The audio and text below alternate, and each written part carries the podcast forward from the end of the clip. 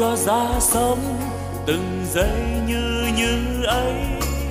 Sống luôn nồng thắm, lòng yêu thương nhân thế. Sống tôi vui sống, nguồn tâm luôn sáng trong. Sống an lành quá, lòng bao dung khắp nơi.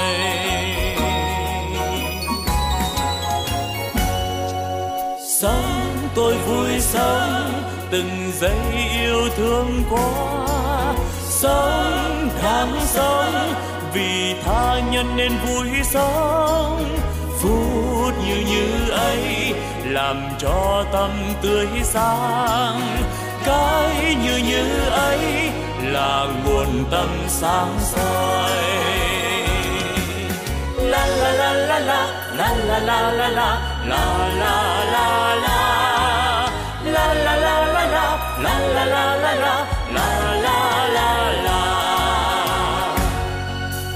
nếu hay ra thế, đời ta luôn luôn mới. Sống yêu thương mãi, từ nay yêu thương mãi. Sống an vui thế, đời ơi ta vui sống. Sống như xuân luôn thắm tươi. Xuân mãi thắm tươi. Sống như xuân mãi mình đang như như thế. Chính như như đó là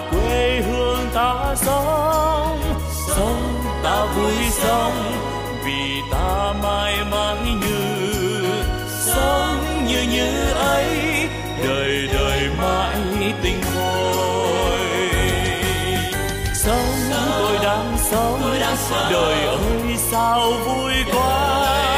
Sống tôi đang sống. Vì đời quá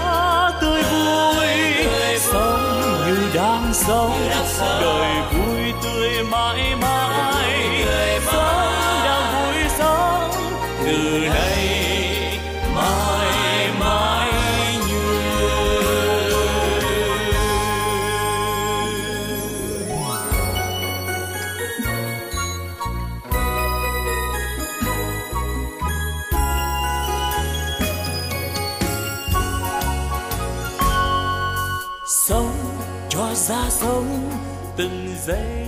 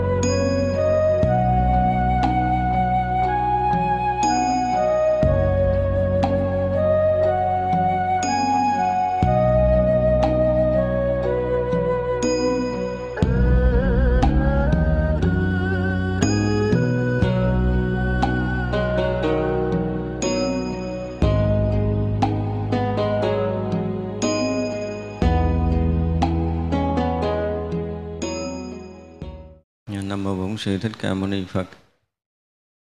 À, thưa đại chúng chúng ta đã học xong cái ờ, phẩm vấn minh bồ tát thứ 10 chiều nay chúng ta sẽ học cái phẩm kế tiếp là phẩm tịnh hạnh thứ 11 cái phẩm này thì ờ, chúng ta đã ờ, biết qua tỳ ni, nhật dụng Cách đây hơn một năm rồi. Có nghĩa là chúng ta cũng đã xem như đã học lướt qua cái phẩm này thì chỉ còn một số điều ở trong cái phẩm này chúng ta học ờ, chính thức cái bản văn kinh. Thì ờ, qua cái phẩm vấn minh tức là những cái câu hỏi mà liên quan đến chúng sanh liên quan tới thế giới rồi liên quan tới uh, chư Phật liên quan tới những cái đọa lạc trầm luân những cái nghiệp tập phiền não của chúng sanh và cảnh giới của chư Phật. À, cái việc tu chứng của Đức Phật hạnh nguyện của Đức Phật, việc độ sanh của Đức Phật vân vân.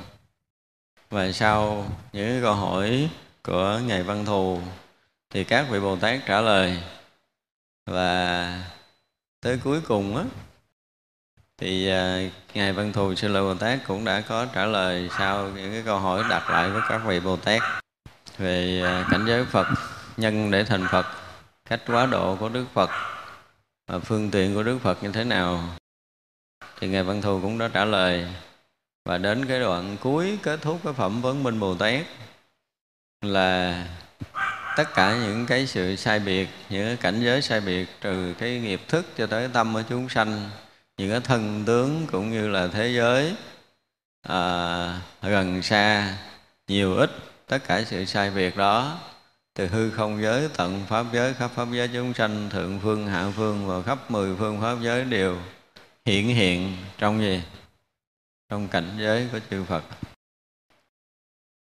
Như vậy là cảnh giới chư Phật mà dung chứa tất cả những cái sự sai biệt của tất cả chúng sanh thì cảnh giới đó thanh tịnh hay là không thanh tịnh? Hả? Có thanh tịnh không? Thì như mình à, bây giờ mình ngồi lại mình thấy là mình cũng à, đầy phiền não nè. Phiền não mình cũng có an vui mình cũng có, thương mình cũng có, hờn mình cũng có, giận mình cũng có. Có nghĩa là sự sai biệt đang có đầy trong tâm mình mình thanh tịnh hay là không thanh tịnh? Hả?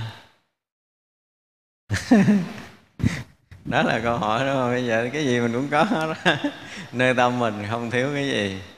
Nhưng mà những cái nó hiện nơi tâm chúng ta mà để chúng ta thấy được, chúng ta đang phiền não hoặc là chúng ta đang an lạc đó thực sự cái sai biệt đó của mình nó còn rất nhỏ, rất ít so với những cái đã có trong khắp pháp giới mười phương của đức phật. Vậy mà mình lại gần à, không chấp nhận nổi, có nghĩa là mình không thanh tịnh được. Mình vẫn bị cái buồn nó khuấy động, vẫn bị cái vui nó khuấy động, hay chưa? Nhưng mà đối với đức phật, tất cả những cái buồn, thương, giận, ghét, những cái sự sai biệt khác nhau về tánh tướng, cho tới cảnh giới cho tới pháp giới cho tới à, thế giới. Gần xa gì gì gì đó cũng nhờ thần lực của đức phật mà tất cả đều được hiển lộ. Chúng ta dùng cái từ chúng ta nghe cái từ đó bản kinh trong cái đoạn vừa rồi là tất cả đều do thần lực đức phật mà được hiển lộ. Còn mình thì mình thấy nó chưa có hết có nghĩa là với mình tất cả phiền não mình chưa được hiển lộ. Đúng không? Phiền não mình chưa được hiển lộ thì như vậy là đến một cái lúc nào đó chúng ta nhập trong pháp giới tánh toàn chân, thì tất cả mọi thứ đều được hiển lộ từ ở trong nội tâm của mình. Tất cả những sự sai biệt, những cái phiền não đều được hiển lộ, những cái vô minh ngã chấp đều được hiển lộ, những cái tham sân si mạng nghi thân kiến, biên kiến kiến thủ, giới cấm thủ đều được hiển lộ. Thì những cái à, thô ở trong cái tham chấp về à, dục giới tham chấp về sắc giới, về vô sắc giới, đều được hiển lộ. Những cái vi tế ngã chấp pháp chấp đều được hiển lộ. Những cái vi tế hoặc vô minh hoặc trần sa hoặc đều được hiển lộ. Có nghĩa là gì? Có nghĩa là thánh trí hiện tiền rồi thì tất cả những cái này nó phải được hiển lộ. Cho nên nó là trí giác hiện tiền thì mỗi mỗi đều được hiển lộ, không lầm lẫn và trí đó mới thật sự là trí giác. Tại vì thấy tận cùng vô minh sanh tử, đó là trí tuệ giác ngộ chứ không phải là trí phàm phu. Bây giờ mình đâu có thấy tận cùng cái vô minh sanh tử mình đâu. Đúng không? Mình thấy mình giận hoặc là mình ghét, mình nhớ, mình thương, mình hờn, mình vui gì đó thôi à. Mình thấy nhiều đó là mình thấy giỏi rồi. Chứ còn ở đâu sanh ra cái giận này là mình không thấy. Đúng không? Nhưng mà đức phật thấy hết. Thì đó mới gọi là trí giác thật sự ra muốn đạt được cái này và chứng đắc được cái trí tuệ vô thượng chánh đẳng chánh giác thì phải như thế nào? Cho nên là chúng ta thấy giờ là vừa hết cái ờ, cái phẩm vấn minh này á, thì tới cái phẩm thanh tịnh. Để thể hiện cái cuộc sống thanh tịnh, giác ngộ một cách tuyệt đối thì người hành giả như thế nào? Đó là tiếp tới cái phẩm thanh tịnh ở phía sau. Do đó mà cái phẩm vấn minh là một cái bước nhịp để muốn nói tới những cái phẩm về sau. Và cái chỗ mà chúng ta phải hiểu lại, nó khác với những cái lối lý luận về chứng đắc của một số kinh điển khác. Đa số những cái cảnh giới thiền định, yên lặng, tịch tịnh, rỗng lặng, mênh mông. Ví dụ như đạt tới cái cảnh không quay biên xứ thì vô biên cái cảnh giới đều hiện hiện cái không mênh mông rộng suốt thức vô biên xứ thì cái sự rõ biết mênh mông trùm khắp thế giới này không có chỗ nào mà không biết, nhưng mà chỉ thuần có cái biết thôi. Cái biết đó nó chỉ là cái biết, nhưng mà để mà biết được cái sự sai biệt của chúng sanh thì chưa có. Rồi cái phi tưởng, phi phi tưởng chư thiên thì hình như là nó hết tưởng, mà nó không hết tưởng. Có nghĩa là nó còn những cái vi tế, nó gần như là cái trạo cử vi tế vậy. Nó cũng chưa hết chưa hiển lộ hết tất cả những cái vi tế ngã chấp, pháp chấp ở nơi tâm của mình.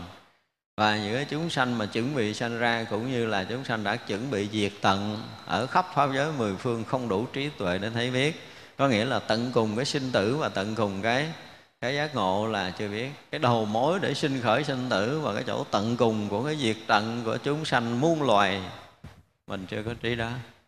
Nhưng mà ở đây với cái thần thực lực thần thông của đức phật, làm tất tất cả mọi cái đều được hiển lộ. Có nghĩa là đầu mối của sinh tử và kết thúc sinh tử, cái nhân của niết bàn và quả chứng của niết bàn, tất cả đều hiển hiện trong một sát na tầm thôi. Đó là cái chỗ mà tất cả những cái vị bồ tát thấy được điều này thì biết được người đó chứng đạo. Cho nên nếu mà muốn nói người này có chứng hay không thì họ sẽ nói hết được là cái chỗ tận cùng thanh tịnh, cái đại định đều phải được đạt đến. Một cái tâm muội tận cùng gọi là chánh tâm muội, phải không? Chánh định.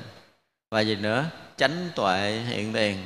Chánh tuệ hiện tiền không có nghĩa là thấy được cái định chân chánh của mình, mà thấy được tất cả cái sai biệt trong sanh tử, muôn vạn kiếp của tất cả chúng sanh muôn loài khắp pháp giới mười phương này đều được hiển hiện rõ ràng ha, gọi là chánh tuệ chứ không phải là chánh tuệ là là có được cái thần thông hay là thấy được cảnh giới thanh tịnh không? Đó là điều mà chúng ta phải thấy trong trí tuệ Phật đạo. Từ đầu tới bây giờ chúng ta thấy là cách dẫn dạy của kinh Quan Nghiêm đều như thế. Bây giờ chúng ta sang cái phẩm kế tiếp là phẩm thanh tịnh thứ 11 Lúc bấy giờ trí thủ Bồ Tát hỏi văn thù sư lợi Bồ Tát Phật tử Bồ Tát làm thế nào? Thân ngữ ý ba nghiệp được không lỗi lầm. Thân ngữ ý ba nghiệp được chẳng tổn hại. Thân ngữ ý ba nghiệp không thể bị hủy hoại. Thân ngữ ý ba nghiệp được bất thối chuyển. Thân ngữ ý ba nghiệp được chẳng dao động. Thân ngữ ý ba nghiệp được thù thắng. Thân ngữ ý ba nghiệp được thanh tịnh. Thân ngữ ý ba nghiệp được vô nhiễm thân ngữ ý, ba nghiệp được trí dẫn đạo. Bồ tát làm thế nào được sanh xứ đầy đủ, chủng tộc đầy đủ, gia thế đầy đủ, sắc thân đầy đủ, tướng mạo đầy đủ, niệm đầy đủ, huệ đầy đủ, hạnh đầy đủ, vô ý đầy đủ, giác ngộ đầy đủ. Bồ tát làm thế nào được thắng huệ, được đệ nhất huệ, được tối thượng huệ, được tối thắng huệ, được vô lượng huệ, được vô số huệ, được bất tư nghì huệ, được vô dữ đẳng huệ, được bất khả lượng huệ, được bất khả thiết huệ. Bồ tát làm như thế nào để được nhân lực, duyên lực, dục lực, phương tiện lực, sở duyên lực, căn lực, quán sát lực, sa ma tha lực, tỳ bát xá na lực, tư duy lực? Bồ Tát làm thế nào để được uẩn thiện xảo, xứ thiện xảo, giới thiện xảo, duyên khởi thiện xảo, dục giới thiện xảo, sắc giới thiện xảo, vô sắc giới thiện xảo, quá khứ thiện xảo, vị lai thiện xảo, hiện tại thiện xảo. Bồ Tát làm thế nào khéo tu tập niệm giác phần Trạch pháp giác phần, tinh tấn giác phần, hỷ giác phần, kinh an giác phần, định giác phần, xả giác phần, không giác phần, vô tướng giác phần, vô nguyện giác phần. Đến đây là Ngài Trí Thủ Bồ Tát hỏi Ngài Văn Thù Bồ Tát. Thì chúng ta thấy là cái sự thắc mắc của cái người à, Bồ Tát để muốn có được một cái đời sống tâm linh thật sự đạt đến cái cảnh giới tối thượng Phật đạo. Chúng ta phải nói như vậy thì phải làm như thế nào? Đầu tiên là phải nói tới ba nghiệp. Về thân, về ngữ, về ý. Làm thế nào để không lỗi lầm? Chúng ta thấy đây là những thắc mắc mà chúng ta cần phải ghi ra. Để mình à, mình mình mình cũng phải thắc mắc chính mình mình làm sao để thân, ngữ, ý mình đừng có bị lỗi lầm. Thấy chưa? Thứ nhất là thân thứ hai là ngữ thứ ba là ý tức là tam nghiệp của chúng ta. Không có lỗi lầm. Là một việc rất khó không có đơn giản đâu. Chúng ta có uh, tỉnh giác một tiếng đồng hồ mà sơ sức một cái cái tay chúng ta để nghiêng một chút. Không? chúng ta ngồi ngã ngửa một chút quẹo đầu một chút. Có lỗi lầm không? Thân có lỗi lầm. Mặc dù chưa có đụng chạm tới ai hết á nhưng mà cái thân chúng ta không yên ở trong định. Và nó có một cái chút gì đó dư thừa thôi. Cái này là chưa nói tới cái chuyện thô, đây là những cái những cái gọi là những cái oai nghi tế hạnh. Ví dụ như ở trong chúng mà chúng ta chỉ cần cười lớn một chút thôi, chúng ta chỉ cần nhích cái ghế lớn một chút thôi, chúng ta chỉ cần đứng dậy kéo cái giặt áo mạnh một chút thôi. Đụng người khác một chút giặt áo thôi là chúng ta đã thấy lỡ lầm. Tức là đang bước ra đi như thế này Trong rất là đông người Trong đó có người lớn tuổi Nhưng mà chúng ta muốn đi nhanh Chúng ta chen đi một chút thôi. Đó cũng là chút lỗi lầm. Thật ra mỗi người mà khi tu á, nói tới đạt được ba ngàn oai nghi tám môn tế hạnh thì thật sự không mấy người đủ sức để kể tám môn tế hạnh gì họ chưa có cái hạnh tu đó. Và đây là câu hỏi mà từ hồi đầu khi mà có chúng tăng chúng ni tôi đề nghị tăng ni sau một mùa ăn cư kiến hạ, kể cho tôi nghe chừng à, 500 cái tế hạnh, không ai có đủ sức để kể hết. Nhưng mà từ sáng tới chiều một ngày sinh hoạt, chúng ta có thể cả ngàn cái tế hạnh. Ví dụ như mình ngồi mình nói chuyện với người à, người lớn, được gọi là người lớn hơn mình, thì cái cách đưa tay để chân mình như thế nào? Mình sẽ cười với người lớn hơn mình như thế nào. Cái cách gật đầu của mình và cái cách gật đầu của người, mình nói chuyện người lớn cái cách gật đầu ra làm sao, nói chuyện với bạn bè mình cách gật đầu ra làm sao, mình nói chuyện người thấp hơn mình cái cách gật đầu ra làm sao. Mình cười với cái người mà mình trọng nể như thế nào, mình cười với bạn bè mình ra làm sao, mình cười với người thấp hơn với mình ra làm sao. Mình cười kính trọng người ta như thế nào, mình cười khinh miệt người ta như thế nào, mình cười xả giao với người ta như thế nào. Ví dụ vậy thì tất cả những cái đó được xem là tế hạnh như vậy là làm sao để cho cái thân không lỗi lầm? Ở đây muốn nói là cái thân không lỗi lầm là nó hằng hà, sa số những cái hành động đang có ở trong từng khoảnh khắc tu tập của chúng ta. Chứ không phải nói thân lỗi lầm là không phạm sát đạo dâm vọng nữa. Sát đạo dâm vọng nó thô lắm rồi. Phải nói tới các vị bồ tát thì không nói cái chuyện sát đạo dâm vọng gì các vị đã vượt qua khỏi dục. Không nói tới những cái chuyện này. Mà muốn nói tới cái chuyện gì nó cao thâm hơn ví dụ như cái đi đó những cái bước chân đi không lỗi lầm là bước chân đi như thế nào? À nó khác à. Nó phải nói chuyện chơi là chúng ta phải giữ đủ quay nghi rồi tay không đánh mình xa.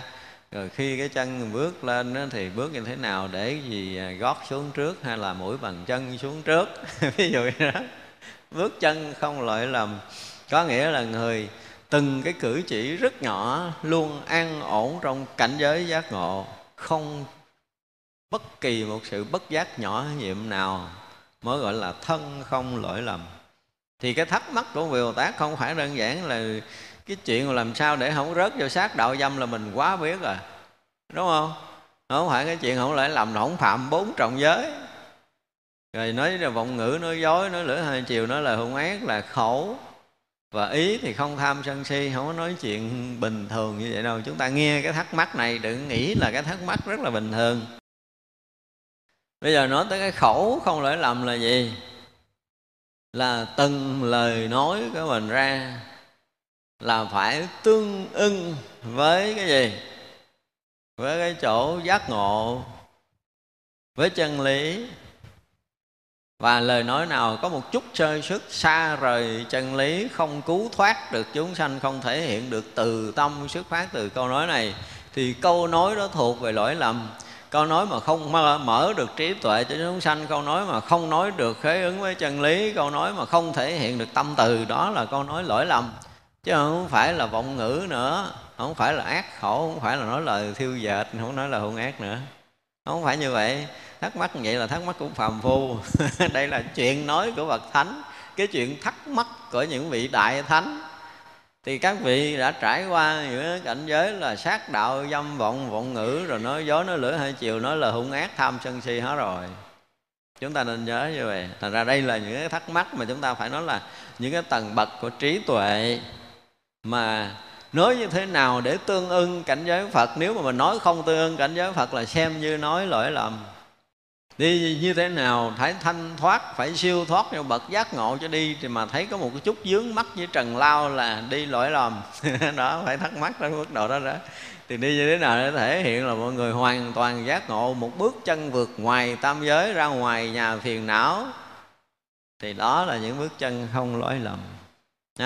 Chúng ta phải hiểu cái thắc mắc này để thấy rằng là càng thắc mắc thì càng sâu sắc chứ không phải thắc mắc của chư thánh là cái việc thắc mắc bình thường. Nên nhớ như vậy. Như vậy là ý các vị đây nếu có thể xài cái ý thì cái ý đó là gì? Cái ý mà không xuất phát từ cái diệu dụng của trí tuệ á, thì ý đó là lý lỗi lầm. Ý mà xuất phát từ tâm ý phân biệt so sánh hai bên thì ý đó là ý lỗi lầm thì tất cả mọi cái sinh ra được gọi là ý thì là gì? Đều là dụng của trí. Nếu ý đó không xuất phát từ trí tuệ thanh tịnh, không phải là diệu dụng của trí, thì ý đó là lỗi lầm. Đó. chúng ta nên nhớ cái lỗi lầm, cái lỗi lầm chư thánh đặt ra là ở ngang cái tầng đó đấy. Thì làm sao để chúng ta có thể xuất phát tất cả những cái lời nói mà khế ứng với chân lý, giác ngộ, giải thoát của chư Phật mười phương để đừng bị lỗi? Đúng mà hỏi hỏi ngắn tắt là hỏi như vậy đó. Hỏi ngắn hỏi vậy đó. Làm sao tất cả những lời nói chúng ta đều thể hiện chân lý của chư Phật mười phương? Mà có một câu nói nào lệch lạc với chân lý giác ngộ giải thoát của chư Phật mười phương thì xem như đó là lỗi lầm. Làm sao tất cả những cái hành động chúng ta đều khế ứng với những cái bước chân, những cái cử chỉ, những cái oai nghi của những cái bậc à, siêu thoát, thể hiện cái phạm hạnh trong từng oai nghi nhỏ của mình là không lỗi lầm đó đó là thắc mắc của ngài trí thủ. Người có trí, thắc mắc kiểu có trí vậy chứ không phải thắc mắc kiểu phàm vô chúng ta nên nhớ, ha. Thật ra là thân ngữ ý không lỗi lầm ở đây, không có nghĩa là cái thân chúng sanh bình thường nữa. Mà làm thế nào bồ tát không lỗi lầm? Chứ là thế nào mà bồ bồ tát làm thế nào thân ngữ ý, ba nghiệp được không lỗi lầm? Bồ tát mà không đủ trí để có thể thấy được ba nghiệp không lỗi lầm như là tham sân si không? Như là nói dối nói hai lưỡi nói giọng ngữ không? Không có. Bồ tát mấy này là thừa biết hết rồi. Vì là Bồ Tát thắc mắc là làm thế nào để Bồ Tát ba nghiệp không lỗi lầm Không phải là chuyện của phàm phu nói như mình nói từ trước đến giờ? À, Đây không phải là chỗ hiểu của người bình thường. Chúng ta nên biết như vậy. Thì thân ngữ ý ba nghiệp được không tổn hại. Ba nghiệp được không tổn hại là cái gì? Không tổn hại là không ảnh hưởng tới chúng sanh khác. Không làm cho người khác mít lòng, phiền muộn về mình về câu nói của mình về suy nghĩ của mình về hành động của mình. Mà không tổn hại là không tổn hại gì nữa. Ví dụ như bây giờ, với một người có tư cách thì không có cười đùa vô cớ. Thế gian nó là như vậy, đúng không? Mình thấy cái tư cách của một người mà lớn, một người có uy đức họ cười một cái là vì một cái gì đó không phải cười cợt bình thường Thật ra mỗi người mà trước đám đông có một nụ cười cợt bình thường là bị tổn hại cái gì? Cái uy đức của bản thân mình. Thì một người Bồ Tát làm như thế nào để thân ý không bị tổn hại cái địa vị của một vị Bồ Tát, của một bậc đã giác ngộ. Bồ Tát là gì? Tự ngộ là gì?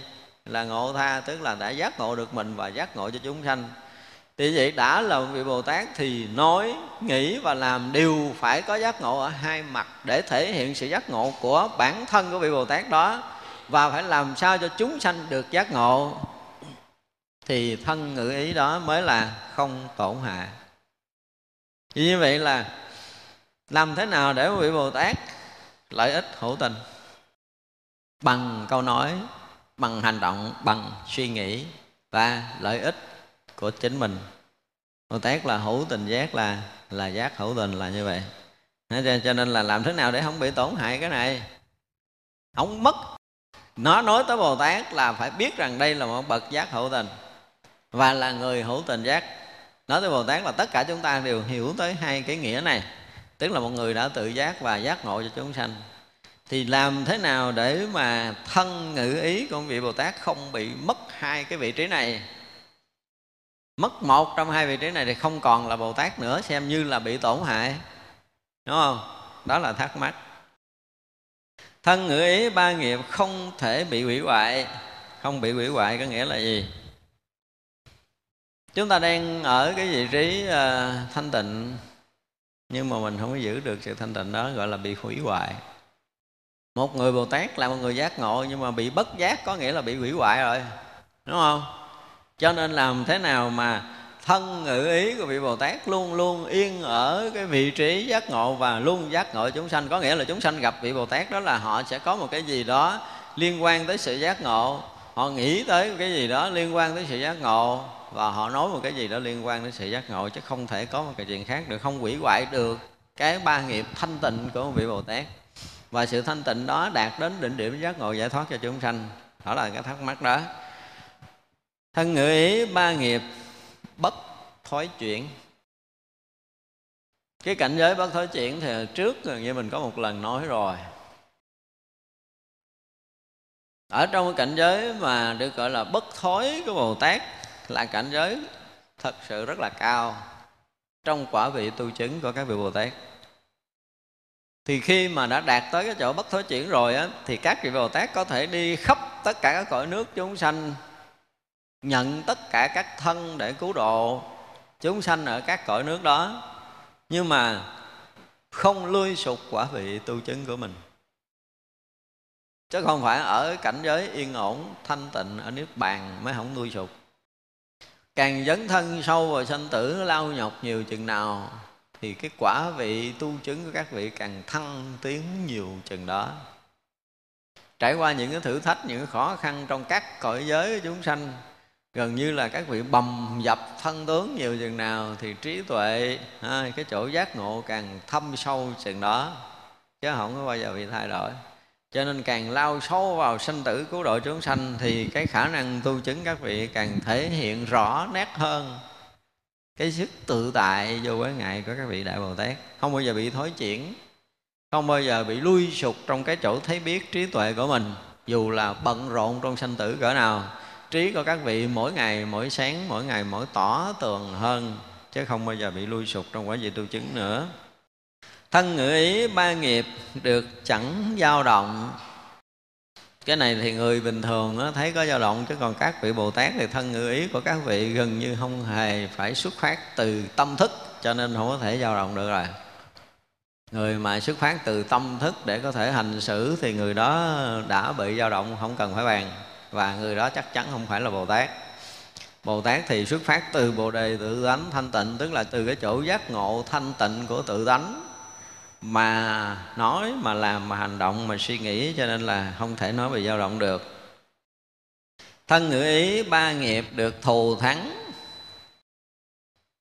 Lúc nào chúng ta cũng thấy cái thân tướng của người đó đẹp đẽ, trang nghiêm, thanh tịnh lời nói của người đó lộ tất cả những cái âm vang của một cái bậc giác ngộ thể hiện chân lý trong cuộc sống này. Những cái suy nghĩ của họ luôn luôn hòa nhập trong cảnh giới tự tánh thanh tịnh, không có một cái chướng ma nào có thể ngăn trở những cái thấy biết thanh tịnh sáng suốt của vị này được. Gọi là thù thắng. Không có cái gì có thể lấn áp làm thay đổi được. Thân ngữ ý ba nghiệp được hoàn toàn thanh tịnh thì cái này là chúng ta dễ hiểu rồi, phải không? Thân ngữ ý ba nghiệp được vô nhiễm. Bây giờ như mình ở cõi này mà nói thân ngữ ý vô nhiễm mình tin không? Hỏi thiệt bây giờ ví dụ như trong à, huynh đệ chúng ta có người, tự nhiên cái là ông thầy ông nói à, có một đệ tử tôi thân ngữ ý hết nhiễm rồi. Quý vị tin không? Tin không nổi, còn ăn cơm mà đâu tin được. Đúng không? Còn đi trên đất làm sao? Vô nhiễm phải rửa chân mà. Nói kiểu phàm phu của mình như vậy, nhưng mà thật sự không phải như vậy. Có những người mà họ thực sự giác ngộ rồi, không có cái kiểu gì họ có thể ô nhiễm thân ngữ ý của họ được. Đó là một sự thật. Nếu sống ở cõi phàm này, một người mà thực sự đạt tới cái bất thối chuyển rồi thì thân ngữ ý không có nhiễm. Không cách nào nhiễm được khi họ thấy một cách triệt để tất cả các pháp vốn tự ly họ thấy tận cùng cái lý vô trụ. Họ thấy thực sự họ đã hòa nhập trong cảnh giới vô tướng. Thì kêu họ nhiễm cái gì, họ nhiễm cũng không được. Nhưng mà chưa thật sự thấy được, biết được cảnh giới đó thì còn nhiễm. Cho nên là một vị bồ tát mà khi đã thấu thoát được cái lý vô trụ rồi, thấy được tất cả các pháp tánh tướng nó vốn tự ly, thấy được cái vô tướng, cái thật tướng là vô tướng thì người đó không bao giờ còn bị nhiễm nữa thân ý ba nghiệp đều được, vô nhiễm thân ý ba nghiệp đều được, trí dẫn đạo. Tức là cả thân, cả miệng, cả ý chúng ta đều là gì? Ở trong cảnh giới trí tuệ giác ngộ, chứ không có cái việc thứ hai. Bồ tát làm thế nào để được sanh xứ đầy đủ? Sanh xứ đầy đủ là cái gì? Ví dụ như bây giờ à, dòng họ của mình, sanh có một mình mình à không có anh, không có em, không có bà con gì hết đó không có quyến thuộc. Chúng ta dùng từ không quyến thuộc hay không quyến thuộc. Nhưng bây giờ mình à, tự nhiên mình đây cái mình đi ra một cái nước nào đó, loài người thôi, mình nói đi một nước thôi chứ mình đừng nói là đi qua cảnh giới khác. Thì à, có huynh đệ đông, họ đồng tu với mình, họ thương, họ quý mình. Thì đó gọi là gì? Sanh xứ đầy đủ, có những cái bậc thiện tri thức quanh mình để hướng dẫn mình tu tập có bạn bè, có thiện hữu tri thức gần mình để mà sách tấn mình tu. Cái đó gọi là sanh xứ đầy đủ.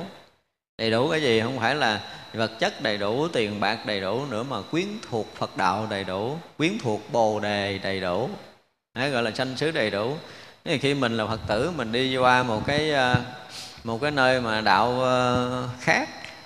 Kiếm người phật tử nói chuyện có không? Không, mình ở giữa cái người khác đạo thôi là chúng ta đã cảm giác mình sanh xứ không đầy đủ rồi, đúng không? Đó, thì vậy là khi mà sanh xứ đầy đủ có nghĩa là sinh bất kỳ một cõi nước nào cũng đều có quyến thuộc đầy đủ về mọi mặt. Rồi chủng tộc đầy đủ nữa, bà con, cô bác, chủng tộc của mình đều là những người mà ủng hộ tất cả những việc làm của mình, việc làm tốt, việc làm thiện của mình thì có đầy đủ anh em, bà con, quyến thuộc, gia thế này nọ, đầy đủ. Không thiếu thốn. Dòng họ của mình toàn là gọc gựa không à ha? Đụng tới mình, tức là đụng tới ổ kiến lửa. Gia tộc mình cũng đầy đủ. Đó. vậy là khi mọi người có phước, họ đi đâu nó cũng có là gia tộc, có quần chúng, có tất cả những người thân thuộc, binh vực, thương yêu, quý trọng mình cho nên xảy ra chuyện chút gì của mình là cả một làng, một xã, một xứ ra binh vực, ha. thì đó gọi là gia thế quyến thuộc đầy đủ, rồi sắc thân đầy đủ. Sắc thân đầy đủ là chúng ta có đầy đủ lục căn, nhưng mà không có riêng đầy đủ lục căn là chuyện bình thường. Nhưng mà lục căn chúng ta được gì nữa? Được thanh tịnh nữa nha. Chứ lục căn mà thường vẫn đục thì cũng không phải là đầy đủ. Đối với ta, lục căn mà làm phải thanh tịnh, tướng mạo là phải đẹp đẽ đầy đủ 32 tướng tốt 80 vẻ đẹp mới gọi là sắc thân tướng mạo đầy đủ. Rồi có niệm đầy đủ, tức là niệm có nghĩa là nhớ nghĩ. Thì nhớ nghĩ Phật pháp không bị thừa sót. Chúng ta muốn nhớ tới đại thừa thì chúng ta nhớ. Chúng ta muốn nhớ tới nguyên thủy thì chúng ta nhớ chúng ta muốn nhớ tới tam muội gì, chúng ta cũng nhớ. Chúng ta muốn nhớ tới những lời nói của chư phật nào, chúng ta cũng nhớ, gọi là niệm đầy đủ. Trong cái cảnh giới niết bàn nào, chúng ta muốn nhớ, chúng ta cũng nhớ được, gọi là niệm đầy đủ. Thấy chưa? Huệ đầy đủ. Thì như vậy là tất cả cảnh giới tu chứng, từ tu đà hoàng, tư đà hàm a la hàm a la hán, những cảnh giới của bích chi phật, bồ tát, và thậm chí là cảnh giới phật, chúng ta cũng đủ trí tuệ để thấu thoát hết tất cả những cảnh giới tu chứng đó, gọi là huệ đầy đủ. Rồi hạnh đầy đủ. Đó, nói tới hạnh đầy đủ. Thì những cái thô, những cái tế, những cái vi tế hạnh chúng ta đều được trọn vẹn, tròn đầy. Những cái cất nhắc tay chân của chúng ta, những cái nói cười dù nhỏ, dù lớn, dù bất giá, dù bất ngờ, dù chuẩn bị gì gì đó, chúng ta cũng thể hiện trọn vẹn cái oai nghi tế hạnh và đạt tới cái tận cùng là gì? Phải đạt được cái phạm hạnh thanh tịnh, thì tới lúc đó gọi là hạnh đầy đủ. Và vô úy đầy đủ. Không còn có bất kỳ một sợ hãi nào. Nhưng mình còn sợ hãi không? Còn sợ chết không? Sợ chết là cái sợ lớn nhất, chúng ta còn nguyên chưa hết. Khi nào mà cái sợ chết hết rồi, mấy cái sợ khác nó sẽ hết gọi là vô quý đầy đủ, đúng không? Sinh tử không sợ thì không còn chuyện gì để sợ nữa hết đó. ở đây không phải liều mạng là tại vì mình cái chuyện sinh tử mình biết mình đi đâu, mình về đâu rồi. Biết sinh sao, chết làm sao rồi chẳng có cái gì phải sợ. Và kiểu gì mình cũng có thể sống chết tự tại hết. Lúc đó thì mình mới được gọi là là sinh tử vô quỷ chứ còn bây giờ mình chưa biết mình chết ra làm sao, chắc chắn ai cũng sợ biết một chút nữa mình chết mình như thế nào ai trả lời được câu hỏi đó là sẽ hết sợ hãi, tại tới liền đó mới gọi là vô quý đầy đủ. Và làm thế nào để được giác ngộ đầy đủ? Đó là những cái thắc mắc, phải không? Bồ tát làm thế nào thắng huệ, tức là trí huệ tù thắng, rồi gì nữa? Đệ nhất huệ, được tối thượng huệ được tối thắng huệ, được vô lượng huệ, được vô số huệ, được bất tư nghì huệ, được vô dữ đẳng huệ, được bất khả lượng huệ, được bất khả thuyết huệ, tức là trí huệ không thể nào lần tính được trong trí huệ của một cái vị bồ tát. Đạt được cái tận cùng giác ngộ giải thoát, trí tuệ siêu phàm vượt thoát tam giới này trí huệ của tất cả những cái vị bồ tát tu chứng, một vị bồ tát này cũng đều chứng đắc được, không có thiếu sót bất kỳ một cái cảnh giới tu chứng nào của chư đại bồ tát khắp mười phương này. Được gì nữa? Đẳng giác, đạt được tới cái gì? Tới cái chỗ tận cùng trí huệ là được diệu giác, thì đạt tới cái chỗ trí huệ đó. Bồ tát làm thế nào được nhân lực, duyên lực, dục lực, phương tiện lực, sở duyên lực, căn lực, quán lực, samatha lực, tỳ xá na lực, tư duy lực? Tức là cái khả năng có cái lực, ví dụ như làm ờ, làm cái nhân cái nhân tạo để cái lực để, thứ nhất là cái lực đưa mình đến gì? Đưa mình đến giác ngộ. Cái hai là lực chuyển hóa người khác được giác ngộ, cái lực nó phải có hai đó. Cái nhân chúng ta tạo á, thì chúng ta phải có hai điều. Chúng ta tác nhân đó là gì? Vì cái năng lực để có thể đưa người khác tới sự giác ngộ cũng là cái năng lực để đưa mình tới cảnh giới giác ngộ. Đó gọi là nhân lực. Cái duyên tạo được những cái thiện duyên tốt để đưa chúng ta tới cái sự giác ngộ giải thoát. Cái mong muốn chúng ta trở thành một cái lực để có thể đưa chúng ta đi tới cảnh giới giác ngộ giải thoát gọi là cái dục lực. Và tất cả những phương tiện chúng ta, người ta có thể nhờ phương tiện đó mà nhập được đạo gọi là phương tiện lực. Thấy chưa? Rồi sở duyên lực, tức là những cái xung quanh của mình tạo thành một cái nhân duyên cái lực để hướng người ta tới đạo lý. Những căn lực, những cái quán sát lực, căn chúng ta có lực. Cái quán sát chúng ta nó thành lực để có thể chuyển hóa mình và chuyển hóa mọi người. Và samatha tức là một cái cảnh giới định của chúng ta, định lực của mình những cảnh giới định của chúng ta cũng thể hiện cái lực để chúng ta có thể ra vào định một cách tự tại mà không bị bất kỳ một cái loại phiền não nào khái phá hoặc ngăn chặn cái khả năng nhập định của mình. Và cái thấy biết cũng như cái tư duy chúng ta nó có cái lực để có thể quán sát gì, tác ý là gì? Là như lý mà tác ý chứ không tác ý loạn tâm hay là duyên cảnh ở bên ngoài. Bồ tát làm thế nào để được uẩn thiện xảo? Tức là ngũ quẩn này đẹp đẽ. Có đầy đủ thắt sắc thọ tưởng là nó như ý của mình. Thiện xảo nó là một cái gì nó đẹp đẽ, nó là như ý. Chứ không phải là sắc thân thì sao, bệnh hoạn, yếu đuối, méo mó, què quặt không không có chuyện đó.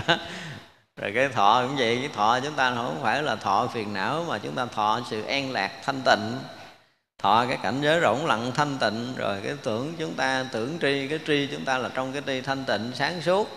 Rồi cái hành và cái thức của chúng ta cũng vậy, tức là trong hữu quẩn của chúng ta nó là một cái gì đó nó đẹp đẽ, nó toại ý và nó khế ứng với cảnh giới giác ngộ của chư Phật. Cái xứ thiện xảo, xứ thiện xảo là cái gì? Học rồi. Hả? Nơi mình là cái gì? Sáu căn. Sáu căn và sáu trần gọi là thập nhị xứ giới thiện xảo là thập bát giới căn trần và thức là thập bát giới. À, gọi là xứ thiện xảo giới thiện xảo duyên khởi thiện xảo. Duyên khởi thiện xảo thì chúng ta biết rồi ha cái này không cần phải giải thích. Dục giới thiện xảo tức là còn ở trong cõi dục á, thì nó cũng là một cái gì đặc biệt đẹp đẽ nhiệm màu. Sắc giới là những cảnh giới thiền định trong cõi giới sắc cũng thật sự là thiên thiện xảo là đẹp đẽ. Ở trong cảnh trời vô sắc giới cũng là thiện xảo. Như vậy là được quá khứ thiện xảo vị lai thiện xảo và hiện tại thiện xảo thì thật sự là khó. Tại vì quá khứ mình là gì? Người vô minh. Quá khứ mình chưa giác ngộ thì không thể thiện xảo được. Quá khứ thì kể từ cái mốc mà mình đã đạt ngộ giải thoát á, từ cái lúc mà đạt ngộ giải thoát ở đầu hồi năm nào cho tới bây giờ thì hy vọng có chút thiện xảo. Chứ còn trước cái lúc chúng ta giác ngộ thì không thể thiện xảo được rồi. Cho nên câu hỏi mà làm thế nào để được quá khứ thiện xảo là hơi bị khó phải không? Hiện tại có thể thiện xảo vị lai có thể thiện xảo nhưng quá khứ không thể được. Từ trường hợp là chúng ta đã xuất thân từ cái cảnh giới giác ngộ, hồi xa xưa lắm rồi thì mới nói chuyện quá khứ, chúng ta giác ngộ được. Bồ tát làm thế nào khéo tu tập, niệm giác phần, trạch pháp giác phần, tinh tấn giác phần, hỷ giác phần, khinh an giác phần, định giác phần, xả giác phần, không giác phần, vô tướng giác phần và vô nguyện giác phần. Là cái này là cái gì? Trong gì gọi là gì? Thất giác chi à, thất giác thất bồ đề phần thất giác chi á. Ở đây nó giống với lại cái à, cái gì chúng ta vừa học. Tới niệm xứ tới niệm thứ cũng nói cái này. Hồi xưa khi mà chúng ta học à, cái căn bản giáo lý theo cái kiểu Phật học phổ thông đó là cái gì? Trạch pháp đứng trước.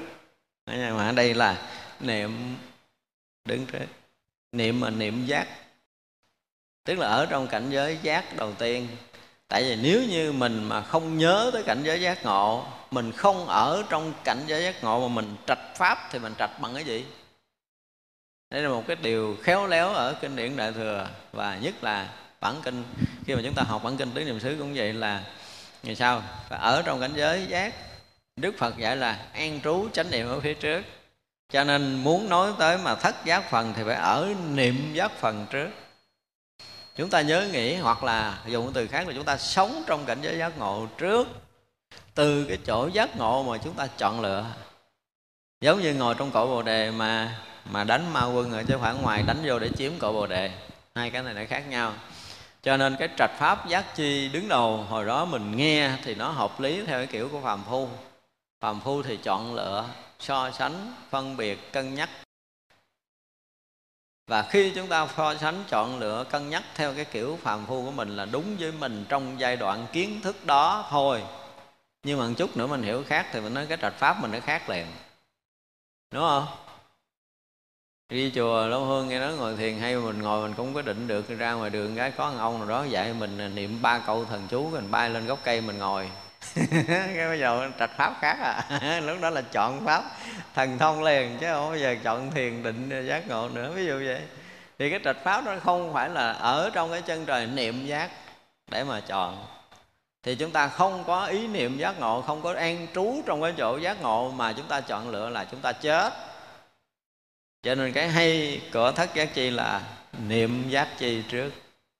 Phải có ở cảnh giới giác ngộ trước họ chọn lựa giống như mình ngày xưa mình đi um, gọi là đi tầm sư học đạo đi. Thì rõ ràng với cái uh, cái duyên trần của mình nó còn dày. Thì thấy người nào mà dễ thương dễ mến dễ chịu đó mình theo mình học thôi chứ mình đâu biết là nghe ông thầy dễ thương ông thầy mềm mại ông thầy uh, à, nói chuyện chiều ý mình là ông thầy được rồi đó. Theo thầy đó học được rồi không? Gặp mấy ông thầy mà cứng ngắc, nói chuyện mà nghiêm khắc rồi, thôi, không có duyên. Không có duyên nó rõ ràng á. Lúc đầu chúng ta học đạo học bằng tình cảm trước cái nữa chứ mình biết chân lý gì? Phải nói vậy, lúc đầu chúng ta đi học đạo, chúng ta không biết chân lý, đừng nói là trạch pháp. Trạch ông sư không trạch ra nổi đâu. Không có thể nào mà chọn lựa được là bạn lành là thiện tri thức. Có nhiều khi người ta gạt mình, ta lại nói ngọt mình, cuối cùng mình cũng phải nghe thì chúng ta nghe lời ngọt cuối cùng chúng ta đi trật đường đạo lý. Nói giờ mới có uh, đi xuống ngồi chưa kịp uống nước là ông thầy cũng khen mình có cái thiện căn có tướng đẹp quá có nụ cười có duyên quá tướng giống sư cô quá. Nó khen ngồi cái bắt đầu theo đó mình học. Trời ông thầy này hay dễ sợ tôi mới ngồi xuống là ông thấy được căn nghiệp của tôi rồi. Là ông thầy này giỏi á. Đó. đó mà như vậy là mình gọi là mình chọn thầy là mình chết. Rồi bây giờ các nước khác đang có cái chuyện này một số nước họ dựng lên cái chuyện thần thông của một vài vị thầy. Rồi đó là theo học cái ông thầy, ổng cũng ờ, có đọc kinh, đọc điển, ổng nói vài câu gần gần giống như kinh. Cái ông thọ ký người này là được cái này kia được cái kia, mừng gần chết, bỏ nhà, bỏ cửa, theo tu quá trời quá đất luôn. Mà mấy người Việt Nam mình lơ mê cái kiểu đó. Nói khen mình là thành thánh là được rồi. Nói nói mình không biết mình là cái gì. Nhưng mà tu ba bữa, bảy bữa bắt đầu ra cái khóa thiền cái vị này ha trước công chúng khen, trời ơi, cái người này chứng được cái này kia chứng được cái kia, mừng ngú vía mà thực sự không chứng vậy đó rồi bắt đầu hả, trời ơi, nhắn tin về tôi rồi chứng quá trời luôn, tôi mới đi viếng điện tu xong khóa này, chứng này, chứng kia, lum vui lắm. Tự nghe tôi nói cười, tôi nói đúng rồi thành thánh rồi đó. Chuẩn bị thành thánh rồi, coi chừng đi ờ, không có đi dưới đất đi không hỏng, chuẩn bị bay nốt nhà đi á. Nói vậy đó. Cái cách chọn lựa một cái pháp tu và mỗi cách chọn lựa một ông thầy của chúng ta phải nói thực sự là do cái thiện căn phước đức của mình nó đưa đẩy chứ nhiều khi mình chọn chọn cũng không nổi. Do mình quá tham tâm mà chúng ta không gạn lọc được. Và nó phát khởi thành cái chuyện cầu đạo của mình. Và phát khởi một cái mãnh liệt hơn nữa là phải tìm những nơi nổi tiếng, những cái nơi khó tìm nhất trên núi, trên non những cái người mà có khả năng chứng đắc này kia kia nọ và nhất định là trong đời này ta phải gặp cao thủ võ lâm rồi không? Đi phát nguyện kiếm kiểu đó không à? Chứ không bao giờ kiếm thầy bình thường đâu. Vậy là những thầy bình thường không bao giờ học. Cho nên là dễ đi tìm mấy vị cao thủ lắm. Dễ đi tìm tới mình thiết ta cầu đạo mà. Điều này nó đúng chứ đâu có sai đâu bỏ nhà, bỏ cửa, bỏ công ăn việc làm, bỏ quê hương, xứ sở để đi tầm sư học đạo. Vị nào nổi tiếng là mình cũng gắng mình leo núi giống như hồi xưa vậy đó. Lên núi thiệt cao để tìm những vị nổi tiếng như vậy, gọi là trạch pháp hả? coi chừng chúng ta trạch cái gì đó thì mình không biết, nhưng mà cái điều này chúng ta gặp nhiều rồi. Cho nên cái việc trạch pháp mà không ở trong cái chỗ niệm giác chi dễ bị chết, dễ bị lầm trong cái chọn lựa của mình. Tại vì cái chọn lựa của mình là theo cái chiều kiến thức của mình chứ mình chưa ra khỏi cho nên quý vị mà cứ khoe khoang cái chuyện tu chứng thế này thế kia nước này nước nọ mình nhìn những cái tin nhắn mình biết là rõ ràng họ chưa ra khỏi. Nhưng mà nói là đổ tin. Tại bây giờ tới việt nam gặp mình ở chùa nhà quê rồi. Không phải ở trên núi cao. Ra không, không có linh. Ông thầy ở quê không có linh vẫn ông thầy trên núi. Thì đó là những cái mà trạch pháp sai lệch của những người tu tập bây giờ.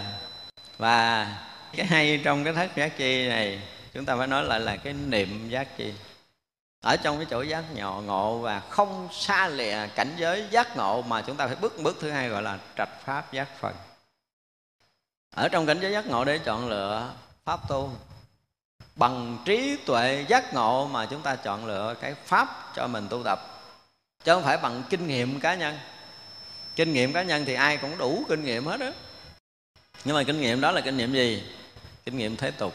Kinh nghiệm nó không có gắn gì với cái đạo giác ngộ giải thoát hết thì kinh nghiệm đó sẽ làm dày hơn cái ngu phu của mình. Phải nói như vậy đó, chứ đừng có nói là hay. Thật ra những người càng có kinh nghiệm nhiều chừng nào là càng làm dày cái ngu phu của mình chừng đó. Không ít gì hết trơn á. Nên phá bỏ những kinh nghiệm cá nhân đó đi, để chúng ta phải thực sự có một cái lần tu tập giác ngộ rồi, thì cái chọn lựa chúng ta là nó phù hợp và khế ứng với cái việc giác ngộ giải thoát thì cái trạch pháp đó mới có hy vọng là dẫn chúng ta đi tới giác ngộ giải thoát được. Còn mà cái trạch pháp đứng đầu theo cái kiểu phàm phu kinh nghiệm là rất là nguy hiểm. Cho nên trong thất giác chi này là cái à, niệm giác chi đứng đầu chúng ta thấy rất là đặc biệt. Và sau khi chúng ta niệm giác chi và trạch pháp giác chi rồi thì tự động chúng ta tinh tấn à. Không có được cái đó thì không thể tinh tấn được và không tinh tấn đúng pháp thì không thể sanh ý, không thể có sự khinh an, không đạt được định đâu. Và khi đạt được những cái chiều sâu của định lực rồi á, thì những người đó rời xa cảnh giới định để bước thêm một bước sâu hơn nữa trong cái thiền định tâm linh nhẹ nhàng lắm. Còn có những người mà được định mà cứ ờ, người ta đập bằng búa tạ cũng không buông ra hả, là biết là định nó sai rồi. Nên nhớ như vậy với cảnh giới thiền định á không phải là dễ vỡ. Nhưng mà khi mà chuyển hóa cái cảnh giới tâm linh, nghe một cái lời khai thị của bậc thiện đức thức, có một cái gì nó cao hơn, nó siêu hơn, nó có thể cứu thoát mình hơn là mình dễ dàng bỏ cái vị trí đang đứng. Một người học đạo mà càng đi sâu vào tâm linh chừng nào á, chúng ta càng mềm, càng mỏng, càng nhẹ là chúng ta càng đúng mà chúng ta càng bảo thủ chúng ta càng chấp chặt chúng ta khư khư nhiều chừng nào thì biết là cái sai lầm chúng ta càng lớn chừng đó. Không phá vỡ được. Mà không phá vỡ được thì coi chừng là chúng ta bích lấp. Cái gì mà mình gỡ không ra người khác gỡ mà cũng không ra nữa là kể như thua rồi. À, chúng ta nên nhớ như vậy. Ra khi đi sâu vào định á những cảnh giới định ở trong Phật pháp nếu mà một người thật sự đi đúng đường á thì họ định, họ chưa tới cảnh giới tận cùng của thiền định thì họ vẫn còn có một cái thao thức để bước tiến nữa. Ngộ lắm. Họ tới đó họ thấy nó chưa đủ. Tự động với cái thiện căn của họ thấy mình chưa đủ. Một là tự mình tìm cách để vượt hơn, hai là có vị thiện tri thức khai thị là họ vượt liền. Còn á, tu sai, định của mình chưa tới đâu, mình thấy một cái là mình thấy trời xanh này chỉ có mình ta thôi. Đầy đủ hết rồi, không thiếu miếng nào đó, và cũng không ai có thể đột phá được mình được. Mình nghĩ là mình đạt được bất thối chuyển chứ đó là một cái sự cố chấp. Gọi là cái gì đó? Kiên cố kiến chấp kiên cố chứ không phải là tiền định sâu. Đạt được cái không giác phần tức là một cảnh giới không vô biên. Và sau khi mà đạt cái không đó rồi thì người đó sẽ hiểu tới cái gì? Cái cái không tướng cái vô tướng là không có tướng có và không có tướng không. Và có cái nguyện gì? Cái nguyện độ khắp tất cả chúng sanh muôn loài nguyện được thành phật. Để độ tất cả chúng sanh muôn loài gọi là nguyện giác phần bồ tát làm thế nào được viên mãn? Đàn ba la mật, thi ba la mật, sằng đề ba la mật, tỳ nê ba la mật, thiền na ba la mật, bát nhã ba la mật, từ bi và hỷ xã ba la mật. Tức là làm sao đạt được những cái định lực nè ha, cái tuệ lực, cái thiền và những cái cảnh giới tu chứng, những cái trí tuệ bát nhã gọi là đạt tới cảnh giới là tứ vô lượng tâm, vân vân. Thì những cái cảnh giới thiền na, những cảnh giới trí tuệ làm sao để đạt được? Đó thì ra là những cái cảnh giới, những cái tầng bậc của thiền vị bồ tát phải đạt được. Đó là những cái thắc mắc. Bồ tát làm thế nào để được thập lực? Xứ phi xứ lực, quá hiện, vị lai, nghiệp, báo, trí lực căn thắng, liệt, trí lực. Chủng chủng giới trí lực. Chủng chủng giải thoát trí lực. Nhất thiết chí sứ đạo trí lực. Thiền giải thoát tam muội nhiễm tịnh trí lực. Túc, trụ niệm trí lực. Vô chướng ngại thiên nhãn trí lực. Đoạn chư tập trí lực chúng ta thấy là bắt đầu đi sâu vào những cái chuyên môn. Và những cái này nếu như chúng ta không phải là người tu tập, thì chúng ta hoàn toàn không biết. Nói tên ngôn từ, nói tên ngữ nghĩa thôi chứ chúng ta không biết. Ví dụ như từ xứ, phi xứ, trí lực là cái gì? Cái này nếu mà chúng ta hiểu cái kinh kim cang, chúng ta sẽ hiểu được cái xứ, phi xứ, trí lực này. Cái này không phải là cái này, nói mới thật là cái này. Gọi là xứ, phi xứ.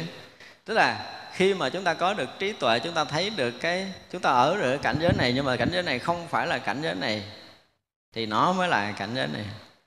Có không phải có, tướng không phải tướng, đó mới là thật tướng. Có không phải có mới là thật có có mà không phải có. Không mà không phải không, xứ mà không phải xứ. Và khi nào mà đạt tới cái cảnh giới nó thuộc về xứ phi xứ trí lực á, cái thấy này nó trở thành lực cho nên tất cả những cái có với mình thực sự nó không phải là có. Đương nhiên là chúng ta sẽ nhìn có hết tất cả mọi cái, nhưng mà chúng ta thấy sâu được cái cái những cái có là hiện bằng cái gì? Hiện trên cái vô tướng thì sẽ thấy được cái xứ phi xứ trí lực. Thì đây cũng là một cảnh giới tu chứng chứ không phải dùng để chúng ta hiểu biết và lý luận được đâu. Đó là chỗ mà bắt đầu chuyên môn. Những câu hỏi này thực sự là rất chuyên môn nếu mình không ở trong cái cảnh giới vô tướng thì tất cả các tướng đều là tướng. Nhưng mà ở trong cảnh giới vô tướng rồi thì tất cả các tướng đều là là không phải tướng đó mới thật là tướng của của vô tướng. Thì từ cái bộ chỗ vô tướng hiện tất cả các tướng, từ chỗ xứ này hiện tất cả các xứ nhưng mà không có xứ nào hết.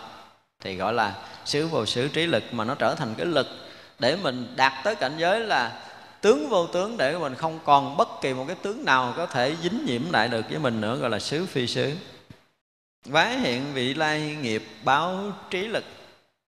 Quá khứ, hiện tại và vị lai nghiệp báo mà trí lực một phen thấu suốt. Chuyện xảy ra của mình. Một lời nói, một việc làm của ai đó liên quan tới mình, hoặc là một lời nói việc làm của chính mình, thì mình đều thấy rõ là nguyên nhân gì mà mình phải nói cái kiểu này. Nguyên nhân gì mà người đó đến với mình, thương hoặc là ghét mình? Mình phải thấy rõ chứ gọi là thấy quá khứ của nghiệp. Nhìn một người mình biết quá khứ tới rồi. Quá khứ tới kiểu gì rồi? Một người đến với mình là mình phải thấu suốt được điều này.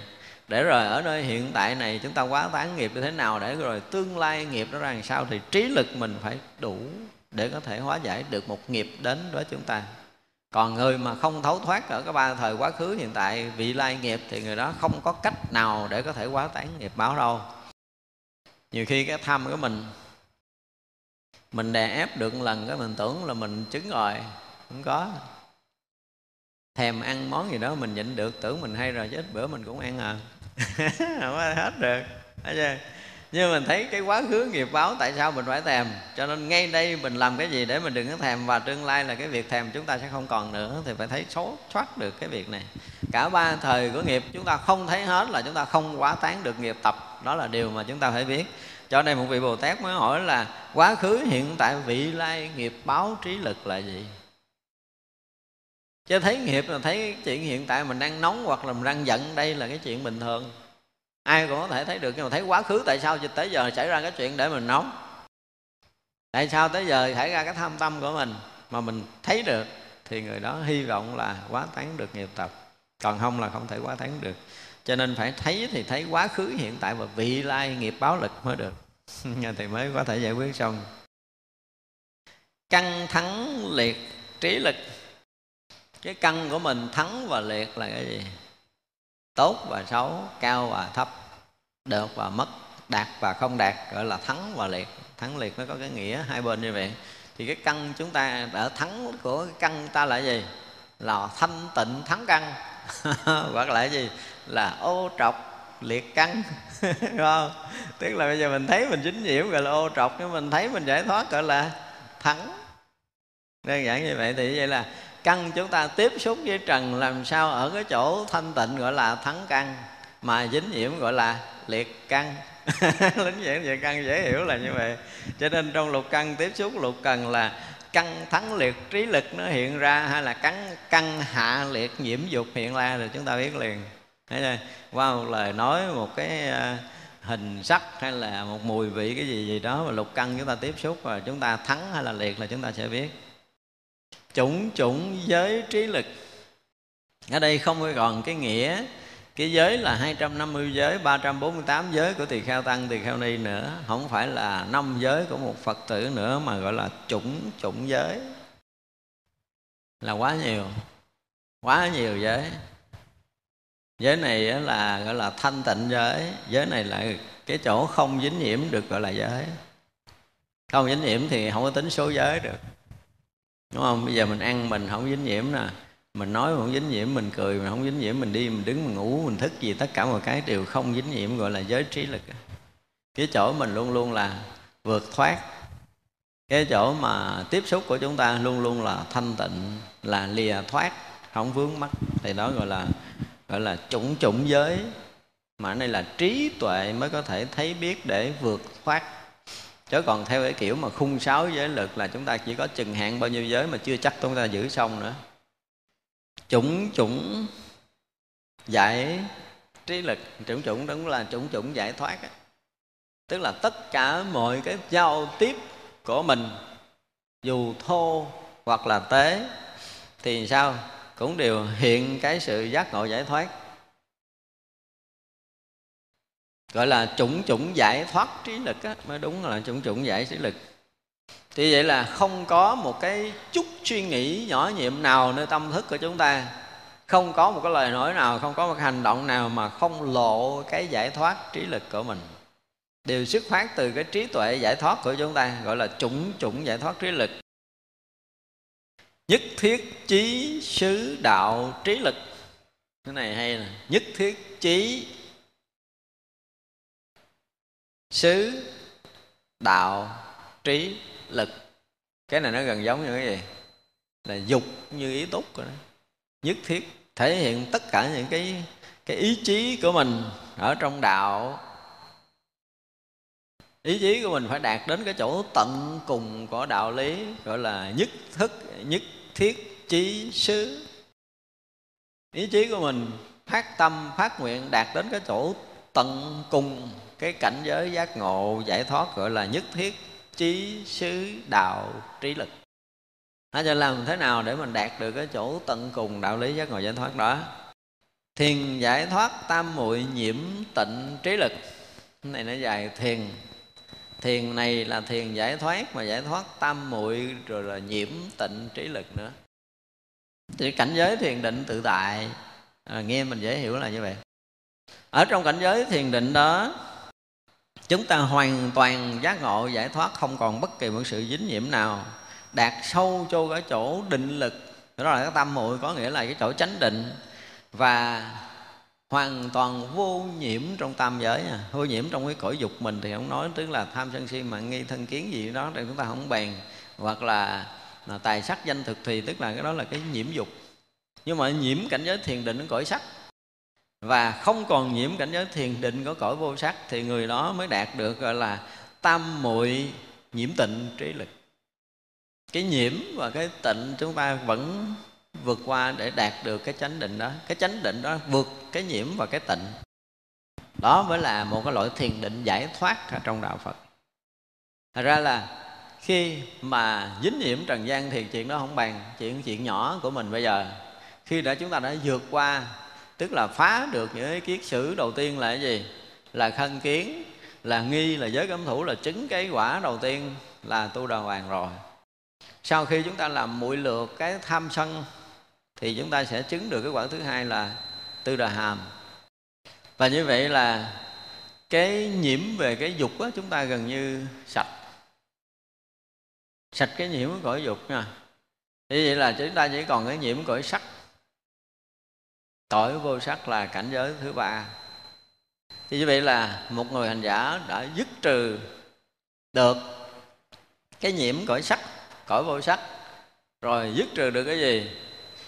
Cái mạng dứt trừ được cái tạo hối và vi tế của vô minh, thì như vậy mới chứng được cái quả thứ tư là a la hán còn nếu nhiễm nhiễm mà cõi sắc vẫn còn chứng quả a la hàm chưa dứt trừ được ba cái thượng tầng kiến sử cuối cùng là cái mạng, cái tạo hối vi tế và cái vô minh ngã chấp tận cùng, thì thánh trí chưa phát sinh vẫn chưa chứng a la hán cái gì là tới cái chỗ mà cái tam muội đó đó.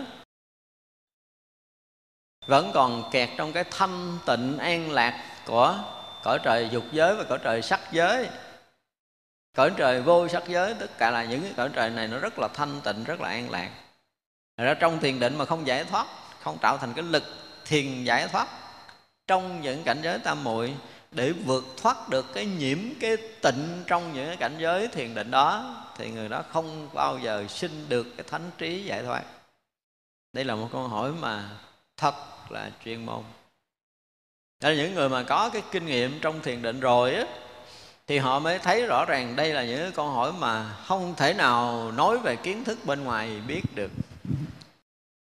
Nói thiền mà giải thoát, tam muội nhiễm tịnh là một cái gì đó nó lồng thòng lãnh thển một câu rất là dài, nhưng mà đó nó hàm chứa tất cả những cái gì, những cái công phu tu chứng của một hành giả đang ở trong cảnh giới thiền định giải thoát. Không phải dành cho người ngoài, và đây là một câu thắc mắc rất chuyên môn. Túc trụ niệm trí lực, túc có nghĩa là đủ. Chúng ta niệm trụ trong cái niệm đầy đủ, trọn, gọi là cái gì? Viên mãn niệm á dụng từ như vậy thì cái niệm tròn đầy, cái niệm giác ngộ tròn đầy trở thành cái trí lực để có thể hòa nhập vào trong chánh định. Vô chứng ngại, thiên nhãn, trí lực. Có nghĩa là cái trí mà thấy được cái gì? Sanh tử vô số kiếp của tất cả chúng sanh muôn loài. Thấy được cái sinh tử vô số kiếp của mình, chúng sanh được sanh ở đâu? Sau khi chết như thế nào là trí lực này thấy rõ, phải không? Gọi là sinh tử trí. Đoạn chư tập trí lực. Tức là cái trí mà nó dứt trừ tất cả những cái dư tập, phiền não, vô lượng, vô số kiếp của chúng sanh. Gọi là cái trần sa hoặc, cái vô minh hoặc những cái vi tế ngã chấp pháp chấp chúng ta đều được trí tuệ của tam muội đoạn trừ và trí tuệ giác ngộ đã được thấu suốt. Bồ tát làm thế nào thường được sự ủng hộ, cung kính, cúng dường của thiên vương, của long vương, của dạ so vương, của càng thác bà vương, của a tu la vương, của ca lâu la vương, của khẩn na la vương, ma hồ la già vương, nhân vương và phạm vương? Vị bồ tát này đủ cái phước để cho các vị vua của các cõi cúng dường nếu mà thực sự là một vị giác ngộ giải thoát, đang cứu độ chúng sanh muôn loài với cái tâm từ lớn lao, đủ để có thể chiêu cảm được cái lực lượng của các cõi. Vua của các cõi tới phải cung kính, đảnh lễ, cúng dường thì vị này, cái đức rất là lớn, không phải đơn giản đâu. Thì đó là cái thắc mắc tại vì những người mà đạt được đạt được cái giác ngộ vui chấn ngại thiên nhãn, đoạn chư tập khí lực là đạt được cái thiền định tam muội nhiễm tịnh, trí lực này là ghê gớm nó không phải là người phàm có thể đạt được. Cho nên có thể chiêu cảm được tất cả các cõi các cõi có thể đảnh lễ cúng dường người này được rồi. Bồ Tát làm thế nào để được mình là chỗ y tựa, chỗ cứu hộ, chỗ về, chỗ đến là đuốc, là sáng, là soi, là dẫn đạo, là thắng đạo, là phổ đạo cho tất cả chúng sanh. Đó là, là chỗ nương tựa. Khi mỗi người mà được giác ngộ rồi thì mình rõ ràng là gì? Là chỗ y tựa cho tất cả chúng sanh tu hành. Nó giống như bây giờ trong cái tác bạch gì đó an cư cước hạ thì người ta hỏi ờ, y nơi vị nào làm làm luật sư? Y nên nương tựa người nào để tu tập trong suốt ba tháng hạ này? Thì cái người ờ, tác bạch trả lời là, con y nơi hòa thượng gì gì đó. Tức là là chỗ nương tựa cho chúng sanh tu tập trong suốt ba tháng thôi.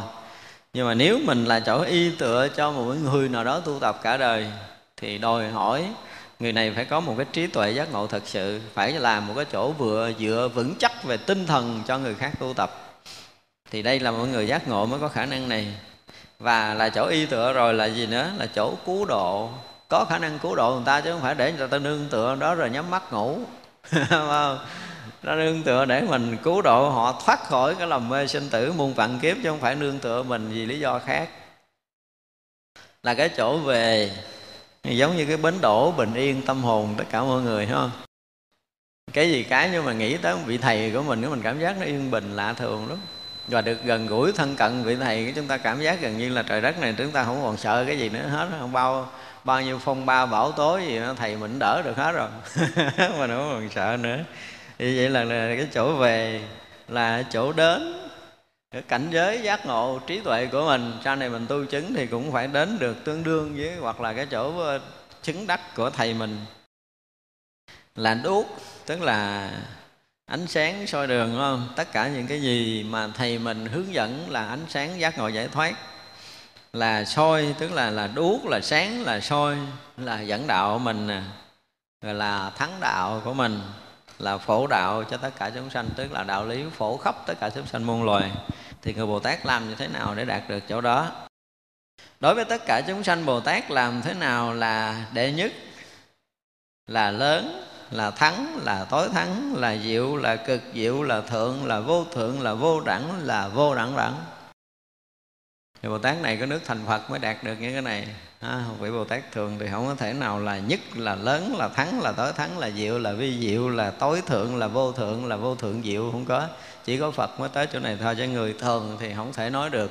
Các vị bồ tát như ngài văn thù chưa dám xưng điều này chỉ có tới phật quả mới được thôi đó là câu hỏi cuối cùng, thấy chưa? Văn thù sư lợi bồ tát bảo trí thủ bồ tát rằng, lành thay phật tử, nay ngài vì muốn nhiều lợi ích, nhiều an ổn, thương xót thế gian, lợi lạc thiên nhân mà hỏi những nghĩa như vậy. Phật tử, nếu bồ tát khéo dụng tâm thì được tất cả công đức thắng diệu.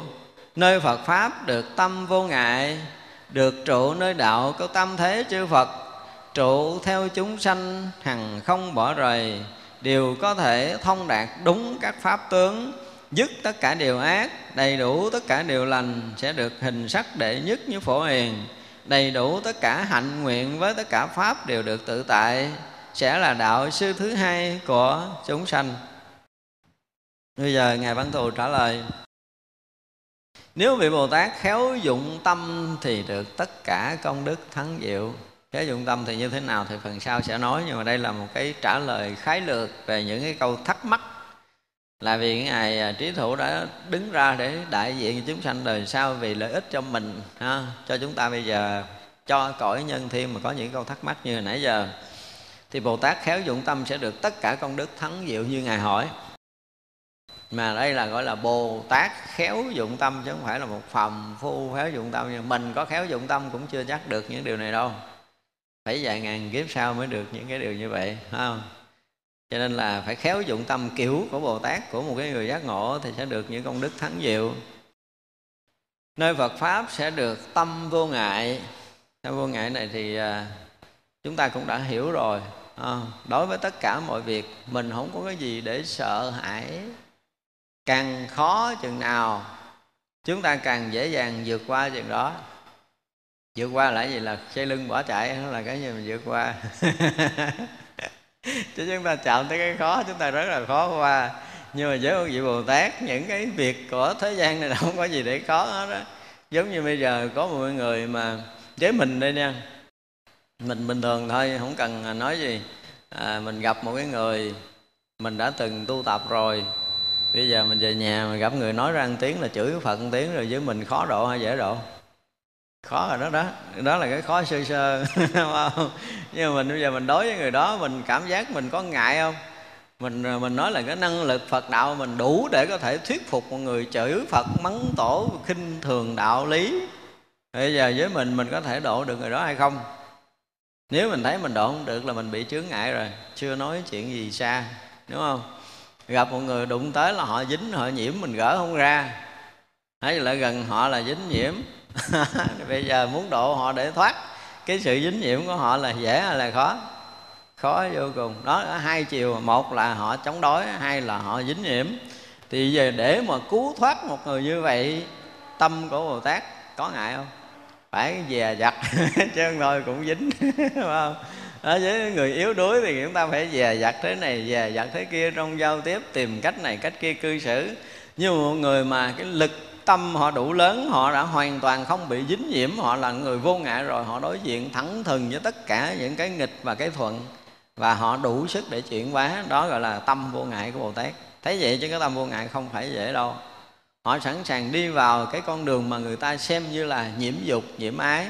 Nhưng mà vị này hoàn toàn thoát ra được, để cứu thoát người khác thì đây là một cái điều rất khó của một vị bồ tát yếu yếu là coi chừng à, bị dướng. Thành ra tâm vô ngại này thấy vậy không phải dễ làm.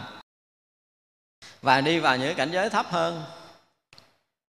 Từ cõi giới của vị bồ tát xuống tới cái cõi mà súc sanh thôi. Vị bồ tát ngại không? Xuống tới cõi người đã ngại, đừng nói xuống cõi giới súc sanh. Bây giờ từ cái chỗ thanh tịnh mà bây giờ xuống cái cõi à, trần gian à, khổ này của mình nè. Để một đời cứu độ chúng sanh là bồ tát ngại không? Ngại như mình bây giờ á. Nếu mà đặt câu hỏi mình đã trải ra qua một cái đời gian tuân vất vả ở trong cuộc sống này rồi. Bây giờ nói đời sau trở lại đây để cứu độ chúng sanh nữa thì mấy người trong chúng ta mạnh dạng trở lại. Sợ lắm rồi. Nói à, rất là sợ. Thôi đi, cõi nào nó an ổn một chút, cõi này càng lúc nó càng suy thoái, chúng sanh nó là càng lúc nó càng cường thịnh cái ác tâm của nó. Kiên cường, khó độ, khó chuyển quá thôi đi cõi khác này, phân công, đi cõi khác đi không? Phật Bồ Tát nếu mà phân công thì phân công đi cõi khác, đừng cho trở lại cõi này. Thì chứng tỏ rằng chúng ta còn ngại. Trong tất cả các cõi giới, trong lục đạo luân hồi chúng ta đi tới, chúng ta còn ngại, thì biết rằng là tâm chúng ta chưa đạt được cảnh giới Phật đạo vô ngại tâm. Được tụ nơi đạo của tam thế chư Phật. Cái này là cái khó, đúng không? Đạt được cái cái đạo tam thế chư Phật là một cái gì rất là cao thâm. Đạt được tới cảnh giới của chư Phật là phải trải qua hàng hà sa số kiếp, tu tập. Trụ theo chúng sanh hằng không bỏ rời. Đó là cái từ tâm của đạo phật. Cái hay là gọi là trụ theo chúng sanh hằng không bỏ rời. Nghe nó bình thường. Nhưng mà ở sâu trong cảnh giới Phật đạo, đây là một câu nói thể hiện trọn vẹn cái tâm từ của một vị đại Bồ Tát. Không thể nào một người bình thường có thể độ một chúng sanh bình thường được. Chúng sanh bình thường có nghĩa là nó đầy tham dục, nó đầy sân si, nó đầy phiền não, tất cả những dính nhiễm rầy gọi là chúng sanh bình thường. Chứ chúng sanh siêu sức rồi thì nó hết dính nhiễm là dễ rồi. Nói một câu nó có thể nó buông bỏ, nhưng mà nói rắc họng nó không bỏ được chuyện nữa. Chúng sanh bình thường. Đã là chúng sanh bình thường thì đầy tất cả sự dính nhiễm, sự phiền trượt. Nhưng mà ở đây là gì? Trụ theo chúng sanh, hằng không bỏ rời. Tức là quyết định để độ chúng sanh đó là kiểu gì cũng làm cho chúng sanh nó giác ngộ chứ không có bỏ rời nữa. Thì cái tâm này hiếm lắm. Nếu mà chúng ta chúng ta học Phật mà đến một cái độ sâu rồi á, chúng ta thấy cái câu nói này rõ ràng là một câu đáng đáng đáng đáng trân trọng. Trụ theo chúng sanh, hằng không bỏ rời. Nghe nó thường, đúng không? Nhưng chúng ta nói đi nói lại, đọc đi đọc lại, chúng ta thấy câu này nó hay lắm. Không phải cái từ tâm của chư vị đại bồ tát thì không bao giờ có câu này. Chúng ta phải nói như vậy, nếu mà ai mà đã từng cực công, chúng ta đã từng cực công mà chúng ta đi đi độ một người thôi, thì chúng ta sẽ thấy đây là cái câu nói thấm đượm cái lòng từ. Mới có xuất phát câu này. Tại vì theo chúng sanh để độ nó mà không bỏ rồi. Từ đời này qua tới kiếp nọ cứ theo để mà độ là một cái chuyện là không phải chuyện đơn giản đâu à. Không phải chuyện đơn giản đâu. Nhưng mà cái chúng sanh ví dụ như nó luyến ái, nó theo đời này qua kiếp nọ, nó cũng không có bỏ mình. Thì cái chuyện nó cũng không đơn giản, phải không? Như vậy là với một người mà vì cái chuyện liếng áo mà theo đời này qua kiếp nọ mà chúng ta từ đời ngoài này qua kiếp nọ chúng ta tháo gỡ tháo gỡ cho tới một ngày mà chúng sanh nó thực sự theo mình vì Phật pháp là ít lắm cũng phải mất mấy trăm đời kiếp mà chúng ta cũng dứt khoát là chúng ta độ cho được không bỏ rời chúng sanh đó. Đó là cái nguyện lực của Bồ Tát kinh khủng đến mức độ này. Hoặc là nó theo nó giết mình thôi, mà nó giết không được từ đời này qua tới kiếp nọ. Vậy mà vị bồ tát cứ theo nó để mà quá độ, làm quá giải, làm nhẹ đi cái sân hận, làm nhẹ đi cái quan quốc, làm nhẹ đi cái phiền não của họ rồi đó là hướng dẫn mỗi đời một chút một chút một chút. Tới ngày họ đi theo mình là vì cái việc đi học đạo để mà gần gũi thân cận mình thì thực sự là khó không đơn giản đâu. Nếu mà cái người làm phật sự thì thấy rõ ràng cái câu nói mà đụng tính từ bi của đạo phật. Trụ theo chúng sanh hằng không bỏ rời. Một câu nói rất là tuyệt diệu. Đều có thể thông đạt đúng các pháp tướng gọi là thông đạt đúng các pháp tướng. Từng câu từng lời ở đây nó hay lắm đó. bây giờ các pháp tướng mình đang thấy này mình thông mình đạt làm sao cho đúng cái pháp tướng thôi à, bây giờ ví dụ như mình thấy tất cả các tướng này là như có thông đạt, đúng pháp tướng chưa? Mình thấy tất cả các pháp này là không. Cũng không được nữa không? Cái thông đạt đúng với pháp tướng là các pháp nó hiện nguyên tướng, nguyên hình mà mình làm sao ở nơi nguyên tướng, nguyên hình đó mà chúng ta thông đạt. Chúng ta thấu thoát được. Chúng ta không dính mắt trên đó. Không dính mắt thì dễ rồi. Nhưng mà thông đạt là chuyện khó mà thông đạt các tướng như tướng nữa, các tướng đúng như cái tướng của nó đang hiển hiện, thì đó là một điều cực kỳ khó khăn của trí tuệ Phật đạo, không phải chuyện đơn giản. Chúng ta không có làm gì để cho các pháp này nó thay đổi hết. Nhưng mà chúng ta thông đạt, chúng ta thấu suốt, chúng ta không bị dướng động nơi các tướng mà chúng ta đã đã thấy biết, đã tiếp xúc, thì đó là một cái trí tuệ. Không không phải dễ là thông đạt đúng các pháp tướng tất cả các tướng đều hiện nguyên đó. Không hề có một cái sự tác ý nào của cái tâm thức của mình. Không phải là chúng ta cố tình không tác ý. Chúng ta vẫn thấy, chúng ta vẫn biết, chúng ta vẫn rõ, chúng ta vẫn thông, chúng ta vẫn thấu và chúng ta vẫn tự tại mà không có gì dướng động ở đây. Không có bất kỳ một cái sự sai biệt nào. Tất cả các tướng sai biệt đều hiện rõ cái sự sai biệt của chính nó. Tức là các pháp đều giữ nguyên tướng nguyên vị của nó. Nhưng mà chúng ta thông đạt thì đây là một cái điều rất khó trong trí tuệ của phật đạo. Nếu thực sự chúng ta không thông đạt các tướng thì đối với thế gian này chúng ta còn bị vướng động nhiều. Cho nên tất cả các tướng đều được thông đạt đúng đúng như cái hiện tướng của nó. Thì là tướng nào nó hiện nguyên tướng đó. Và tất cả sự sai biệt đều hiện nguyên sự sai biệt từ cái chỗ rỗng lặng thanh tịnh vô tướng, chúng ta thấu suốt thông đạt không lầm lẫn. Dứt tất cả điều ác, đầy đủ tất cả những điều lành. Nghe thì bình thường lắm. Đúng không? Nhưng mà dứt nổi tất cả điều ác không? Dứt không? Nói ví dụ nha, giờ mình không có đụng gì tới ai nữa hết rồi, không phiền não, không sân giận gì với ai hết rồi. Bây giờ một ý niệm khởi lên là gì? Là một chúng sanh tâm hiện ra là tâm mình đang động. Và nếu còn khởi ý niệm này thì tâm mình động hoài, thì mình sẽ làm sao? Phải dứt trừ ý niệm không? Dứt trừ ý niệm, dứt trừ ý niệm, cái thái độ để diệt trừ một niệm là gì? Là còn làm ác, còn sát sanh. Chúng sanh là gì? Là tập chủng duyên sanh, là chủng chủng duyên sanh, cho nên còn sanh khởi nơi tâm là còn chúng sanh là một sinh mạng và sinh mạng đó nếu chúng ta còn sát hại thì điều ác chúng ta chưa xong. Thật ra khi mà đạt được loại trí tuệ vô sai biệt rồi á, thì chúng ta mới dung thông được hai loại trí tuệ thiện ác. Và đến lúc đó thì được gọi là thiện và ác á, đều đầy đủ. Đầy đủ tất cả những điều lành. Rồi sẽ được hình sắc đệ nhất như ngài phổ hiền. À, trong hàng bồ tát mà hình sắc của ngài phổ hiền là đẹp nhất ngài văn thù còn phải khen được hình sắc như ngài phổ hiền. Là ngài phổ hiền đã đạt được cái định gì? Định gì mà hôm trước chúng ta đã học? Được đầy đủ hạnh nguyện với tất cả pháp đều được tự tại. Tức là vị bồ tát mà khi tu với cái tâm niệm đầy đủ chính chắn rồi thì hạnh nguyện nào và tất cả các pháp chúng ta đều đạt được tự tại. Không có cái pháp nào mà không thành tựu. Và sẽ đạt được đạo sư thứ hai của chúng sanh tại sao gọi là đạo sư thứ hai? Tại đức phật là đạo sư thứ nhất thì vị bồ tát chưa được thành phật thì sẽ là đạo sư thứ hai, mặc dù là đạo hạnh nó được đầy đủ như ngài phổ hiền, được đầy đủ như ngài văn thù rồi. Nhưng mà chưa có viên mãn phật quả như đức phật, cho nên là được xem như là đạo sư thứ hai. Và những ngày này đang thực hành giáo pháp của Đức Phật để độ tất cả chúng sanh, hành hạnh Bồ Tát độ chúng sanh, do đó được xem như là đạo sư thứ hai của chúng sanh. Phật tử Bồ Tát dụng tâm thế nào mà có thể được tất cả thắng diệu công đức? Phật tử đó hãy lóng nghe đây. Đó, giờ bắt đầu nói Như vậy là muốn đạt được cái dụng công mà được tất cả những thắng diệu công đức như ông nói hồi nãy giờ ông hỏi hồi nãy giờ thì giờ bắt đầu tôi nói cho nghe. Bồ tát ở nhà nên nguyện chúng sanh biết nhà tánh không khỏi sự bức ngặt khi chúng ta đang ở trong nhà thì bây giờ bắt đầu mới nói tới gì? Oai nghi đó, gọi là bước vào cái ờ, cái ờ, cái tỳ ni nhật dụng mà chúng ta đã học á. Bây giờ chúng ta đang ở trong nhà đang ở trong nhà của mình. Ở nhà riêng ở thất viên hoặc là chúng ta đang ngồi ở trong nhà này phải không? thì nên nguyện chúng sanh gì?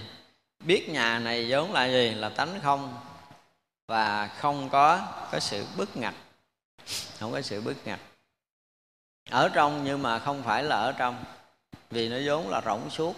Thì không phải là bốn bức tường ngăn che mình để mình bị khu biệt trong bốn bức tường này, mà cái nhà này vốn là tánh không, cho nên nó dung thông khắp pháp giới này. Không còn có bất kỳ một sự bức ngặt nào. Khi chúng ta ở trong một cái chỗ nào đó, thì chúng ta phải quán như vậy, phải thấy như vậy, phải biết như vậy. Đó là cái thứ nhất, thấy chưa? Như vậy là chúng ta học thuộc những cái điều này để ờ, để gần như là mỗi hành động mỗi cử chỉ của chúng ta sinh hoạt của từng ngày từng giờ. Và tất cả những cái nơi chốn làm việc cũng như sinh hoạt của mình. Nếu mà mình có được những cái tâm niệm này thì sẽ đạt được những cái điều mà từ trước giờ nói không? Đạt được tâm tự tại à, sẽ trở thành cái gì? Cái bậc đạo sư của tất cả chúng sanh phải có thập lực tứ do sở quý gì, gì đó đầy đủ hết đó đây là cái nhìn của một cái vị đại bồ tát, của một người giác ngộ. Cái hiểu, cái sinh hoạt, cái làm và cái tâm niệm của một người giác ngộ, thì chúng ta nên bắt đầu học cái này. Học này không phải dành cho những người xuất gia. Học thuộc cái này hàng ngày nữa trở thành tỳ ni nhược dụng, mà cái này là một cái mà hạnh thanh tịnh của một người bồ tát. Nếu chúng ta muốn đi theo con đường giác ngộ của đức phật cái thứ hai hiếu thờ cha mẹ nên nguyện chúng sanh kính thờ chư phật hộ dưỡng tất cả. Này để nói tới cái chuyện hiếu với cha mẹ ở trong nhà. À, cái thứ hai là hiếu với cha mẹ thì như sao? Nguyện cho tất cả chúng sanh kính thờ chư phật hộ dưỡng tất cả. Tỳ ni thì nó có thêm câu chú mà thực sự câu chú pha vô là nó dính tới mật chú cái này không có dính tới mật, cho nên không có câu chú ở đằng sau. Thì như vậy là một người, ở đây chúng ta thấy một cái điều ẩn tàng rất hay trong câu nói này là gì? Mình hiếu và thờ cha mẹ. Chứ không phải hiếu bình thường, hiếu mà thờ kính cha mẹ là một cái gì đó để mình tôn thờ, mình kính ngưỡng, mình thương quý, mình trân trọng, chứ không phải hiếu bình thường. Cái hiếu đạo phật cũng tuyệt vời ở chỗ này hiếu thờ cha mẹ. Các vị thánh nói chuyện mình mình nghe mình, mình ngồi một cái là mình thấy mình rỡn người lên là chỉ có trí tuệ. Các vị nói rất rất rất là xúc tích nhưng mà rất là thâm sâu là hiếu thờ cha mẹ. Không? ở thế gian rất là ít có cái câu này. Nhưng mà đụng tới đạo phật nói tới cha mẹ là người ta nói bằng tất cả những cái ngôn ngữ kính trọng. Hiếu mà phải thờ phải kính chứ không phải hiếu bình thường nữa. Hiếu thờ cha mẹ. Và khi nào nào mà đạt được cái hiếu kính để thờ đối với cha mẹ là sự cúng kính, sự kính dân, chứ không phải là ban cho nữa. Mình bưng một bát cơm mình đưa cha mẹ mình, có nghĩa là mình kính dân, mình cung kính, mình cúng dường cha mẹ. Mình thờ kính, mình cúng dường, chứ không phải đem cơm cho ba mình ăn đem cơm cho mẹ mình ăn, không có. Không phải tôi đi tắm mẹ tôi tôi ẩm mẹ tôi tôi bồng mẹ tôi tôi chăm sóc mẹ cha tôi, không có chuyện này. Cái tâm đó là cái tâm không kính thờ. À, ở đây là kính thờ, hiếu mà kính thờ. Cho nên tất cả những hành động, những cử chỉ dù nhỏ nhất của mình là một cái sự kính ngưỡng thờ phượng, là sự cung kính hướng đến cha mẹ mình, chứ không có chuyện khác đối với cha mẹ là ngoài cái sự kính thờ ra không có chuyện thứ hai. Nếu chúng ta có một cái tâm khác, ngoài cái sự kính thờ là chúng ta bất hiếu. Đạo phật kinh khủng như vậy. Nói cho nói tới đạo hiếu thì đạo phật phải nói là có một cái nhìn rất là sâu, không đơn giản đâu. Thì như vậy là đối với cha mẹ là thờ kính cho nên là chúng ta đạt được cái tâm hiếu kính đó rồi á. Chúng ta phải dùng cái từ là cái tâm hiếu kính thờ phượng cha mẹ mà chúng ta đạt được thì lúc đó chúng ta mới nguyện chúng sanh gì? Thờ kính chư phật. Ghê không? Phải hiếu kính với cha mẹ, tương đương với thờ kính của chư phật. Mình tôn trọng, mình cung kính đức phật như thế nào, thì chính đức phật cũng nói là cha mẹ tại tiền như phật tại thế. Thì cha mẹ bắt buộc tất cả những người con hiếu phải kính cha mẹ như kính phật còn nếu mà mình không kính cha mẹ mà mình kính phật, mình cũng là loại bất hiếu. Đừng nói là tôi hiếu đạo, mất công lắm. Cho nên về thế gian, pháp, nếu mà đối với cái tâm hiếu kính cha mẹ chưa đầy đủ, chưa đủ cái lòng tôn kính cha mẹ mình, thì mình không bao giờ phát cái nguyện cho chúng sanh là kính thờ chư Phật. Và gì nữa? Hộ, dưỡng tất cả thì cha mẹ không phải một đời mà cha mẹ nhiều đời, nhiều kiếp của mình. Thì chúng ta cung kính, chúng ta cúng dường cho tất cả chúng sanh muôn loài. Chúng ta ủng hộ, chúng ta dưỡng nuôi.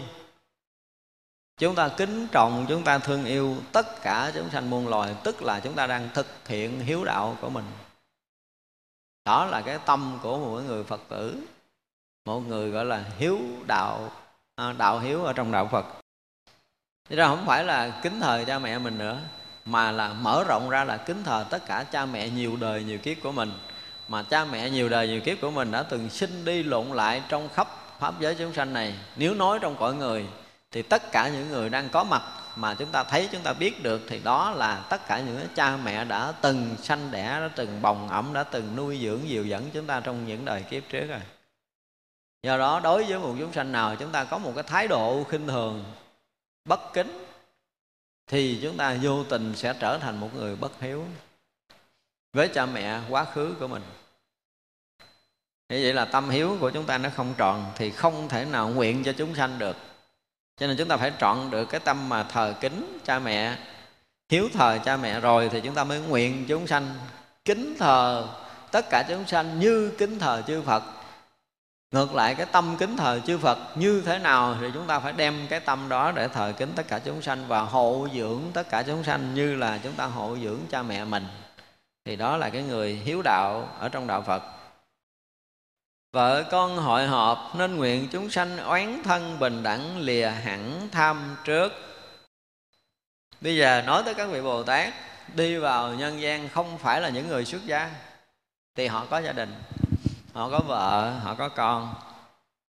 Nhưng mà là Bồ Tát. Thì khi mà hội họp lại thì họ chỉ là cái gì? Trong gia đình quần tụ thì là thương yêu và hòa hợp đúng không? Không có chuyện khác. Cho nên là vợ con hội họp tức là đầy đủ cái tình thương yêu đầy đủ cái sự hòa hợp đó mà chúng ta thương yêu một cách bình đẳng. Cho nên là phải nguyện tất cả chúng sanh oán thân đều phải gì?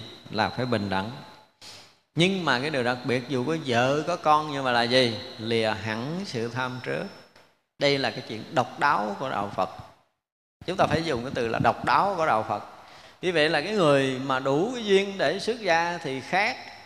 Nhưng bây giờ bồ tát, không phải tất cả những vị bồ tát xuất hiện trong trần gian này đều là những người xuất gia. Rất rất là nhiều những cái vị bồ tát tại gia họ cũng có gia đình, có vợ, có con và cái tâm của họ thực sự thì nó không bể bị gì tham trước giống như là tham dục để đến với nhau sống ở gia đình như những người khác. Mà họ là những người xuống đây để nương tựa nhau làm cái gì đó lợi ích cho cái thế gian này. Và khi những người bồ tát đã đến, đã hội họp gia đình mình lại, thì cái tâm bình đẳng, thương yêu, cứu giúp chúng sanh muôn loài phải có và không còn oán thù nữa tức là oán thân đều phải xả ly và sống một đời sống không còn tham trước ở trong tam giới này nữa. Đó là cái tâm nguyện bồ tát xuống trần gian. Cho nên cái hình thức là họ có thể sống đời sống tại gia gia đình, nhưng mà họ hoàn toàn không có gì gọi là tham trước. Họ vẫn có vợ, có con nhưng họ không phải tham trước đâu. Đó là hẹn nhau đi xuống, họ đi kiểu này, người đi trước, người đi sau, xuống để làm cái gì đó thì mình không biết. Chứ chưa hẳn họ có gia đình, họ có chồng, có vợ, họ có con là họ tham trước đây là cái nhìn rất sâu của phật giáo đại thừa. Mà với người khác nhìn nữa nữa, người này có vợ, có con là bị nhiễm rồi. Và nhiễm rồi là kể như hư rồi. Không có làm gì được. Thì cái đó là chúng ta hiểu lầm cái tâm niệm của các vị xuống đây. Nếu được ngũ dục, nên nguyện chúng sanh nhổ mũi tên độc, rốt ráo an ổn. Được ngũ dục là gì? Được tài sắc danh thực thùy, tức là chúng ta đầy đủ ngũ dục lạc khi mọi người mà hưởng ngũ dục lạc, một bồ tát có đầy đủ ngũ dục lạc, việc đó là đương nhiên. Tại vì các vị bồ tát với cái phước báo của các vị chắc chắn là hơn mình. Cho nên xuống đây tiền tài sắc đẹp, danh vọng ăn uống ngủ nghỉ phải hơn chúng ta nhiều lắm. Chúng ta không có thể so sánh được. Sao người đó tu mà như vậy, mình không được như vậy, chúng ta không nên so sánh vậy. Tại vì sao? Chúng ta không có hỏi là sao phước báo tôi không bằng người này để tôi được người này. Tại sao mình nó hỏi ngược lại đi? Đó, chúng ta luôn hỏi theo cái chiều trà chớn của mình tại sao người đó tu người đó được như vậy mà tôi không được như vậy? Người đó ờ, sống làm sao mà họ đẹp đẽ họ giàu có họ sang trọng mà tôi không có đẹp đẽ giàu có sang trọng. Trời bất công trời không có bất công không? Không ai ban cho người đó cái điều đó mà chính cái phước của họ đã đã có. Vì họ sống với cái phước của mình thì ngon mình hỏi là hồi đó tại sao họ tu họ được cái phước này chỉ cho tôi tu theo. Không thấy người ta hơn mình thì nên học hỏi và tu tập theo thì đúng là cái tâm niệm của người tu, phải không? Thì ở đây một người bồ tát đầy đủ ngũ dục lạc, thì sao? Thì cũng phải nguyện chúng sanh nhổ mũi độc. Đối với bồ tát thấy cái này là mũi tên độc đã ghim vô người mình, chứ không phải hưởng dục đâu. Thấy vậy nhưng mà các vị không phải bị dính mắt trong này. Cho nên vì cái phước báo mà danh vọng họ có, vì cái phước báo mà tiền tài họ có, vì phước báo mà sắc đẹp họ có, vì phước báo mà cái việc ăn ngủ họ sang trọng nhưng mà với họ thì đó là mũi trên độc, chứ không phải là cái chuyện ăn hưởng đâu. Bên ngoài thì mình thấy giống như họ ăn hưởng nhưng mà sâu nơi tâm của người đó không phải dính mắt như thế này. Cho nên họ nguyện cho tất cả chúng sanh nhổ được cái mũi tên độc này. Đối với một vị bồ tát, thấy đây là năm mũi tên độc. Và rốt ráo an ổn, không bị nó trói cột, không bị nó làm khổ não, không bị khổ về tiền tài, sắc đẹp, danh vọng, ăn uống và ngủ nghỉ. Người nào mà có đầy đủ cái đó là hết khổ không? Chưa chắc. Phải nói là chưa chắc. Chỉ trừ những cái bậc giác ngộ thì chúng ta không bàn. Còn những cái phàm phu mà với cái phước báo bình thường để có thể có đầy đủ tài sắc danh thực thì bảo đảm là sẽ khổ. Và bị trói buộc, bị vướng mắt trong đó. Có thì vui, không có thì buồn thì chắc chắn là họ đã bị vướng mắt rồi. Kỹ nhạc, tụ hội, nên nguyện chúng sanh vui nơi chánh pháp, rõ nhạc, chẳng thiệt đó thì bây giờ đi à, đi xem hát. Thấy chưa? thì xem à, kỹ nhạc tức là ở trong cái chỗ mà hội họp chỗ ca nhạc thì sao? Thì một người bồ tát ở trong cái chỗ hội họp không thể nói một người bồ tát xuống đây ở một chùa hoài hoặc ở trên núi cao ở rừng sâu mà không có liên quan tới các cái cuộc hội họp đâu không có có nhiều vị hòa thượng cũng phải là dự buổi lễ, phải ngồi coi nó ca khúc cái đã rồi nói chuyện sao có những buổi lễ phải như vậy thôi. Thì vậy là khi mà hội tụ trong kỹ nhạc đó thì phải làm sao? Nguyện cho chúng sanh vui nơi chánh pháp. Tức là phải dùng cái nguyện, cái lực của mình nguyện cho tất cả chúng sanh khi mà hội họp trong kỹ nhạc vui chơi đó. Có nghĩa là họ vui ở trong chánh pháp và rõ biết được cái âm nhạc đó là không có thiệt tức là đó là cái trí của người bồ tát. Thật ra ở đây là tất cả những cái sinh hoạt mà chúng ta phải gặp. Tất cả những cái điều mà chúng sanh đang có. Thì như vậy là mình à, cũng đã từng thắc mắc là tôi ở thế tục. Đó, trong những cái giao tiếp cuộc sống của tôi là có gia đình nè có vợ có con có chồng nè chúng tôi cũng vui chơi ca hát. Nhưng mà làm sao để được giải thoát? Đúng không? Và nếu như trong tất cả những cái này mà có đạo lý giải thoát thì đó mới là cái siêu thoát của đạo phật. Chứ đạo phật cũng nói, vô chùa tu đi rồi được giải thoát con là bỏ nhà vô chùa tu hết. Không có chùa nào chứa nổi. Phải nói như vậy. Đó. ở đâu người ta cũng có đạo lý giác ngộ giải thoát thì đó mới là đạo phật thật. Ở bất kỳ cảnh giới nào, thì cái người mà thực sự tu tập đúng với cái pháp của đức phật, họ cũng có thể được giác ngộ giải thoát thì đó mới là cái siêu xuất của đạo phật. Nếu ở cung thất nên nguyện chúng sanh vào nơi thánh địa trừ hẳn với dục. Tức là ở một cái chỗ mà đẹp đẽ, ở nơi đền đài, ở nhà cửa sang trọng, thì đó là cái phước nhiều đời của mình chưa cảm. Không có phước chúng ta không thể ở được cái nhà lâu. Nhà đẹp không phải dễ ở, phải nói như vậy, ở hết phước mà mốt cũng bị đi.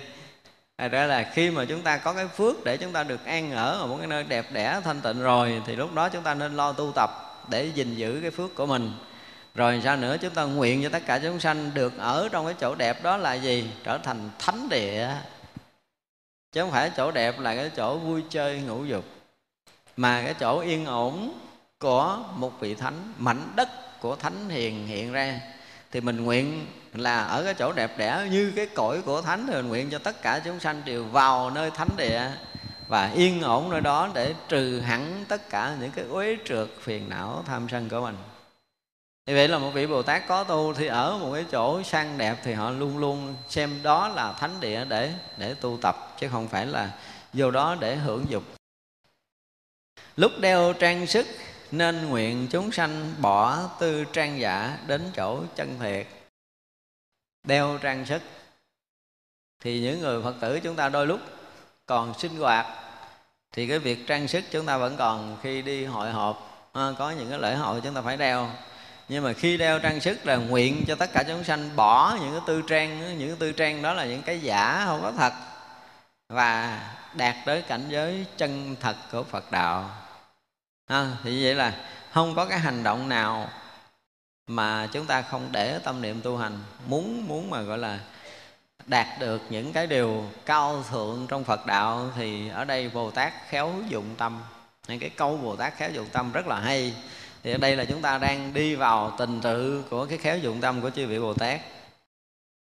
Lên trên lâu cát, nên nguyện chúng sanh lên lầu chánh pháp, thấy suốt tất cả bây giờ là hồi nãy ở cung thất bây giờ ở lầu cát tức là ở những cái nhà nhớ có những cái tầng lầu cao.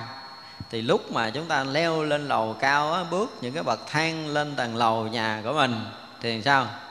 Nguyện cho tất cả chúng sanh bước lên lầu của chánh pháp và thấu suốt tất cả các pháp không còn bị lầm mê trong sanh tử nữa. Và nguyện như chúng thanh mà mình có không? Mình cũng phải nguyện như vậy khi mình bước lên cái lầu cao ở nhà của mình nếu có bố thí, nên nguyện chúng sanh bỏ được tất cả lòng không ái trước. Bố thí là một phần là chúng ta đã xả bỏ cái tham tâm của mình rồi. Thấy chưa?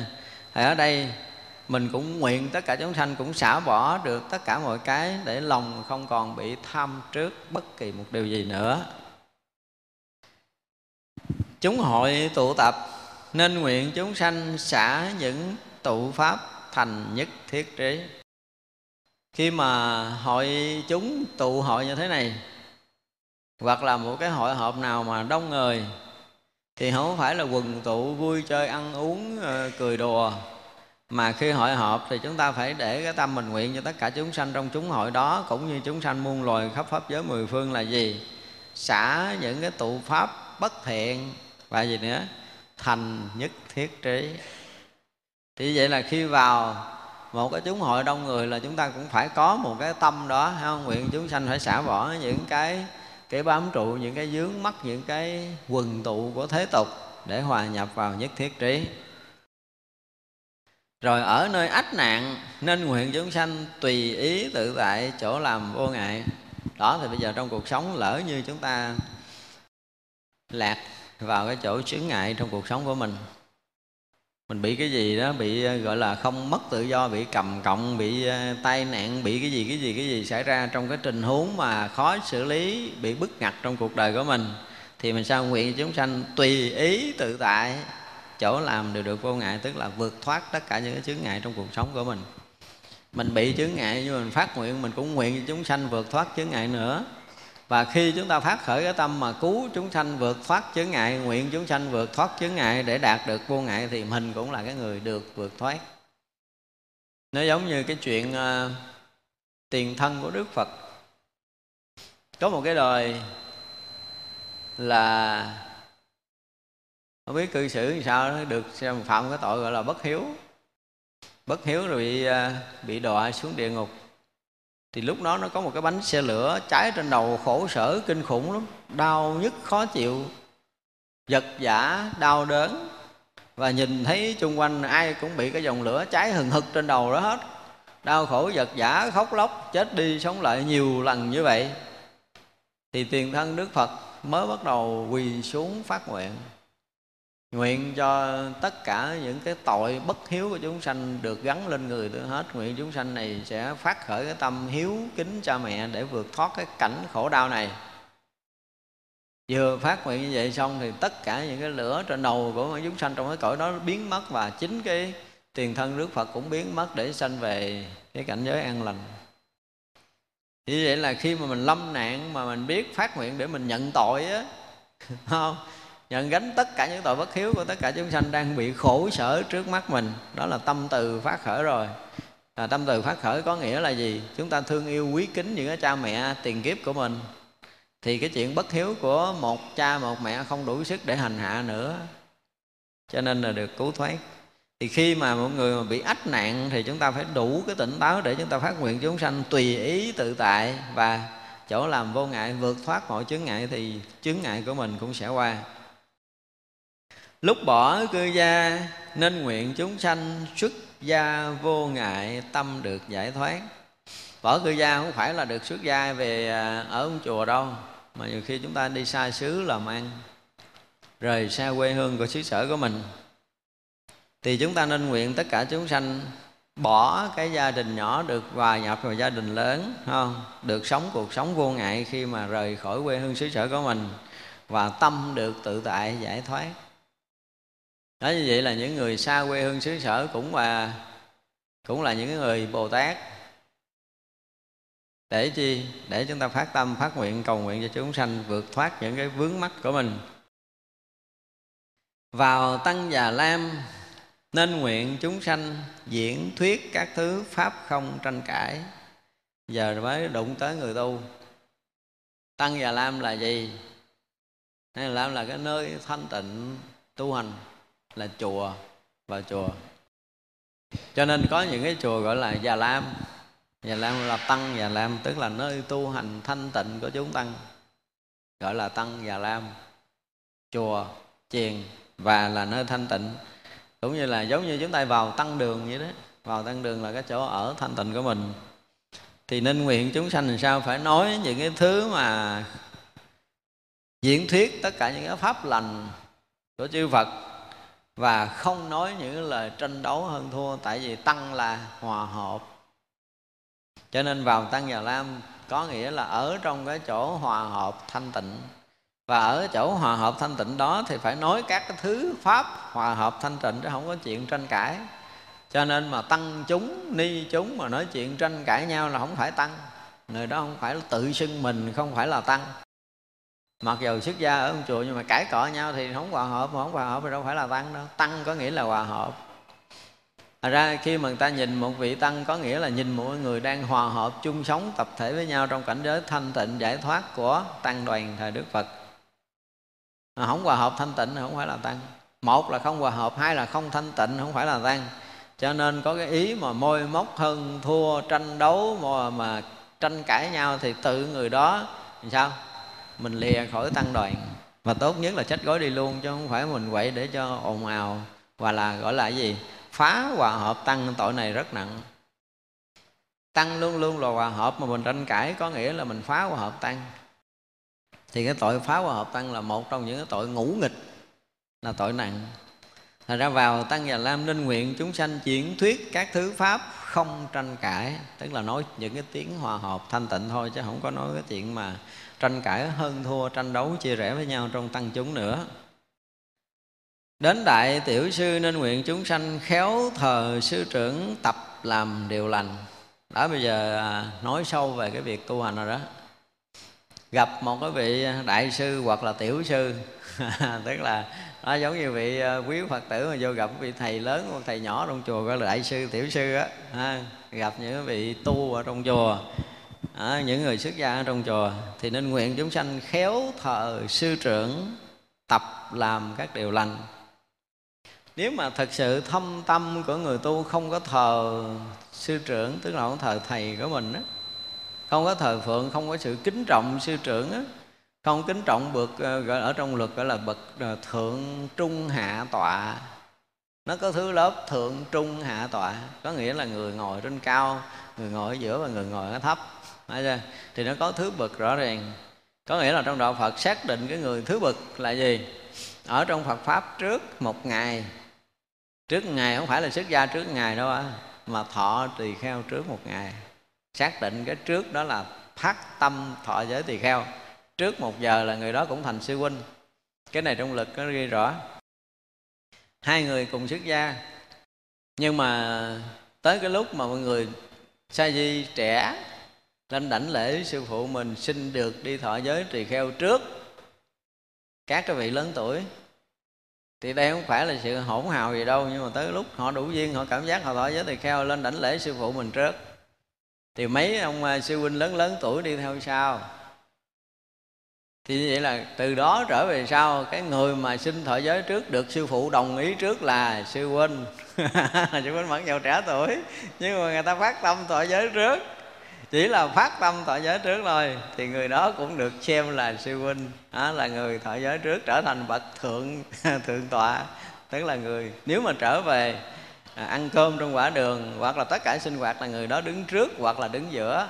Tại vì người đó phát tâm thọ giới trước mặc dù là bây giờ đi thọ giới cùng một ngày. Nhưng mà phải nhớ là người nào sinh trước người nào sinh sau.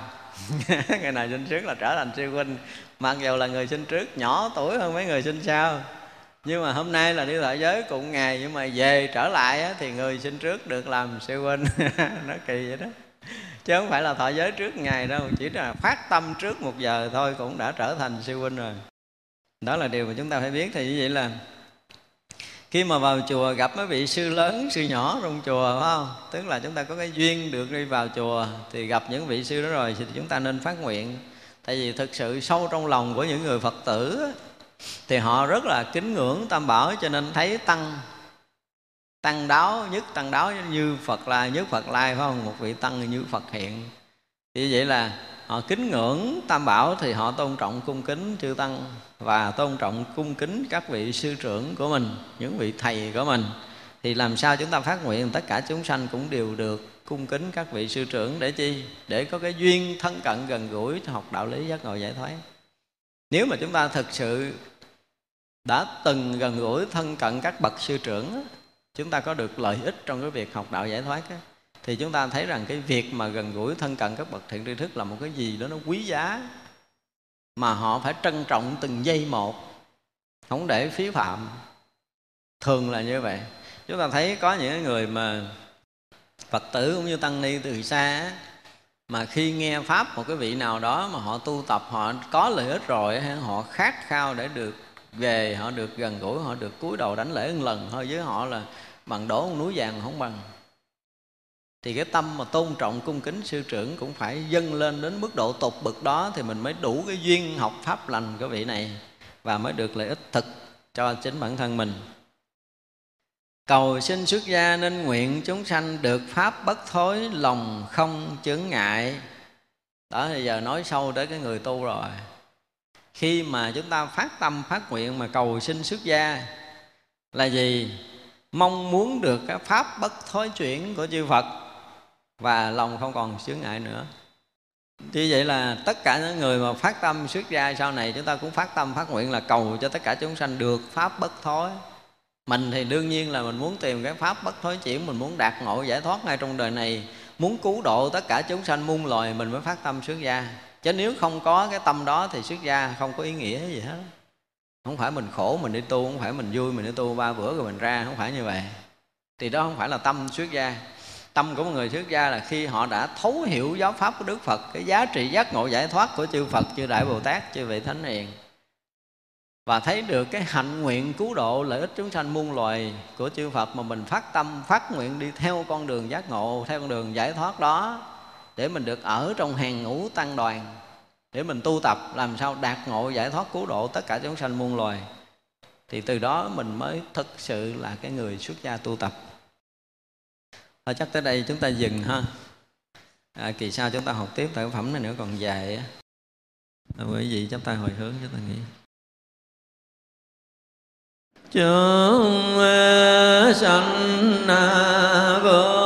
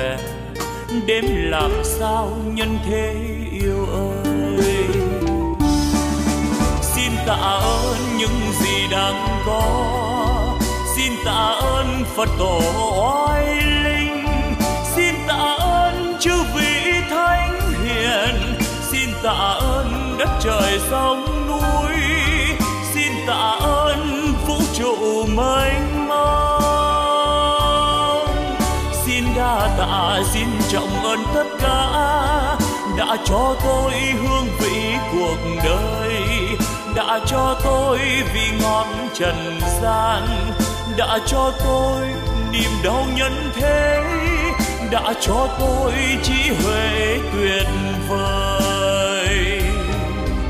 Để bây giờ đạo đời tỏ rằng ánh đạo vàng tỏa khắp nhân gian. Ôi cực lạc, ôi niết bàn miên viễn. Ôi thế giới muôn ngàn hoa rộ nở, âm nhạc reo vui khắp chôn trần gian. Nếu ai biết ta bà vui đến thế, đạo diệu màu tỏ dạng nghìn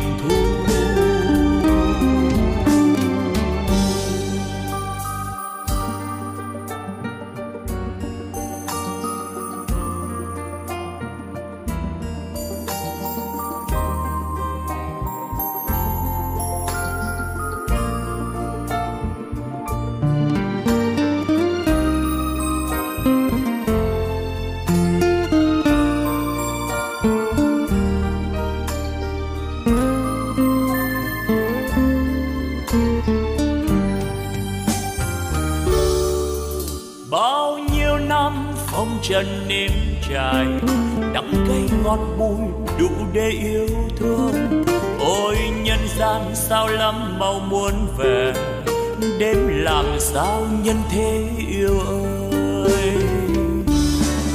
Xin tạ ơn những gì đang có, xin tạ ơn phật tổ oai linh, xin tạ ơn chư vị thánh hiền, xin tạ ơn đất trời sông núi, xin tạ ơn vũ trụ mênh mông.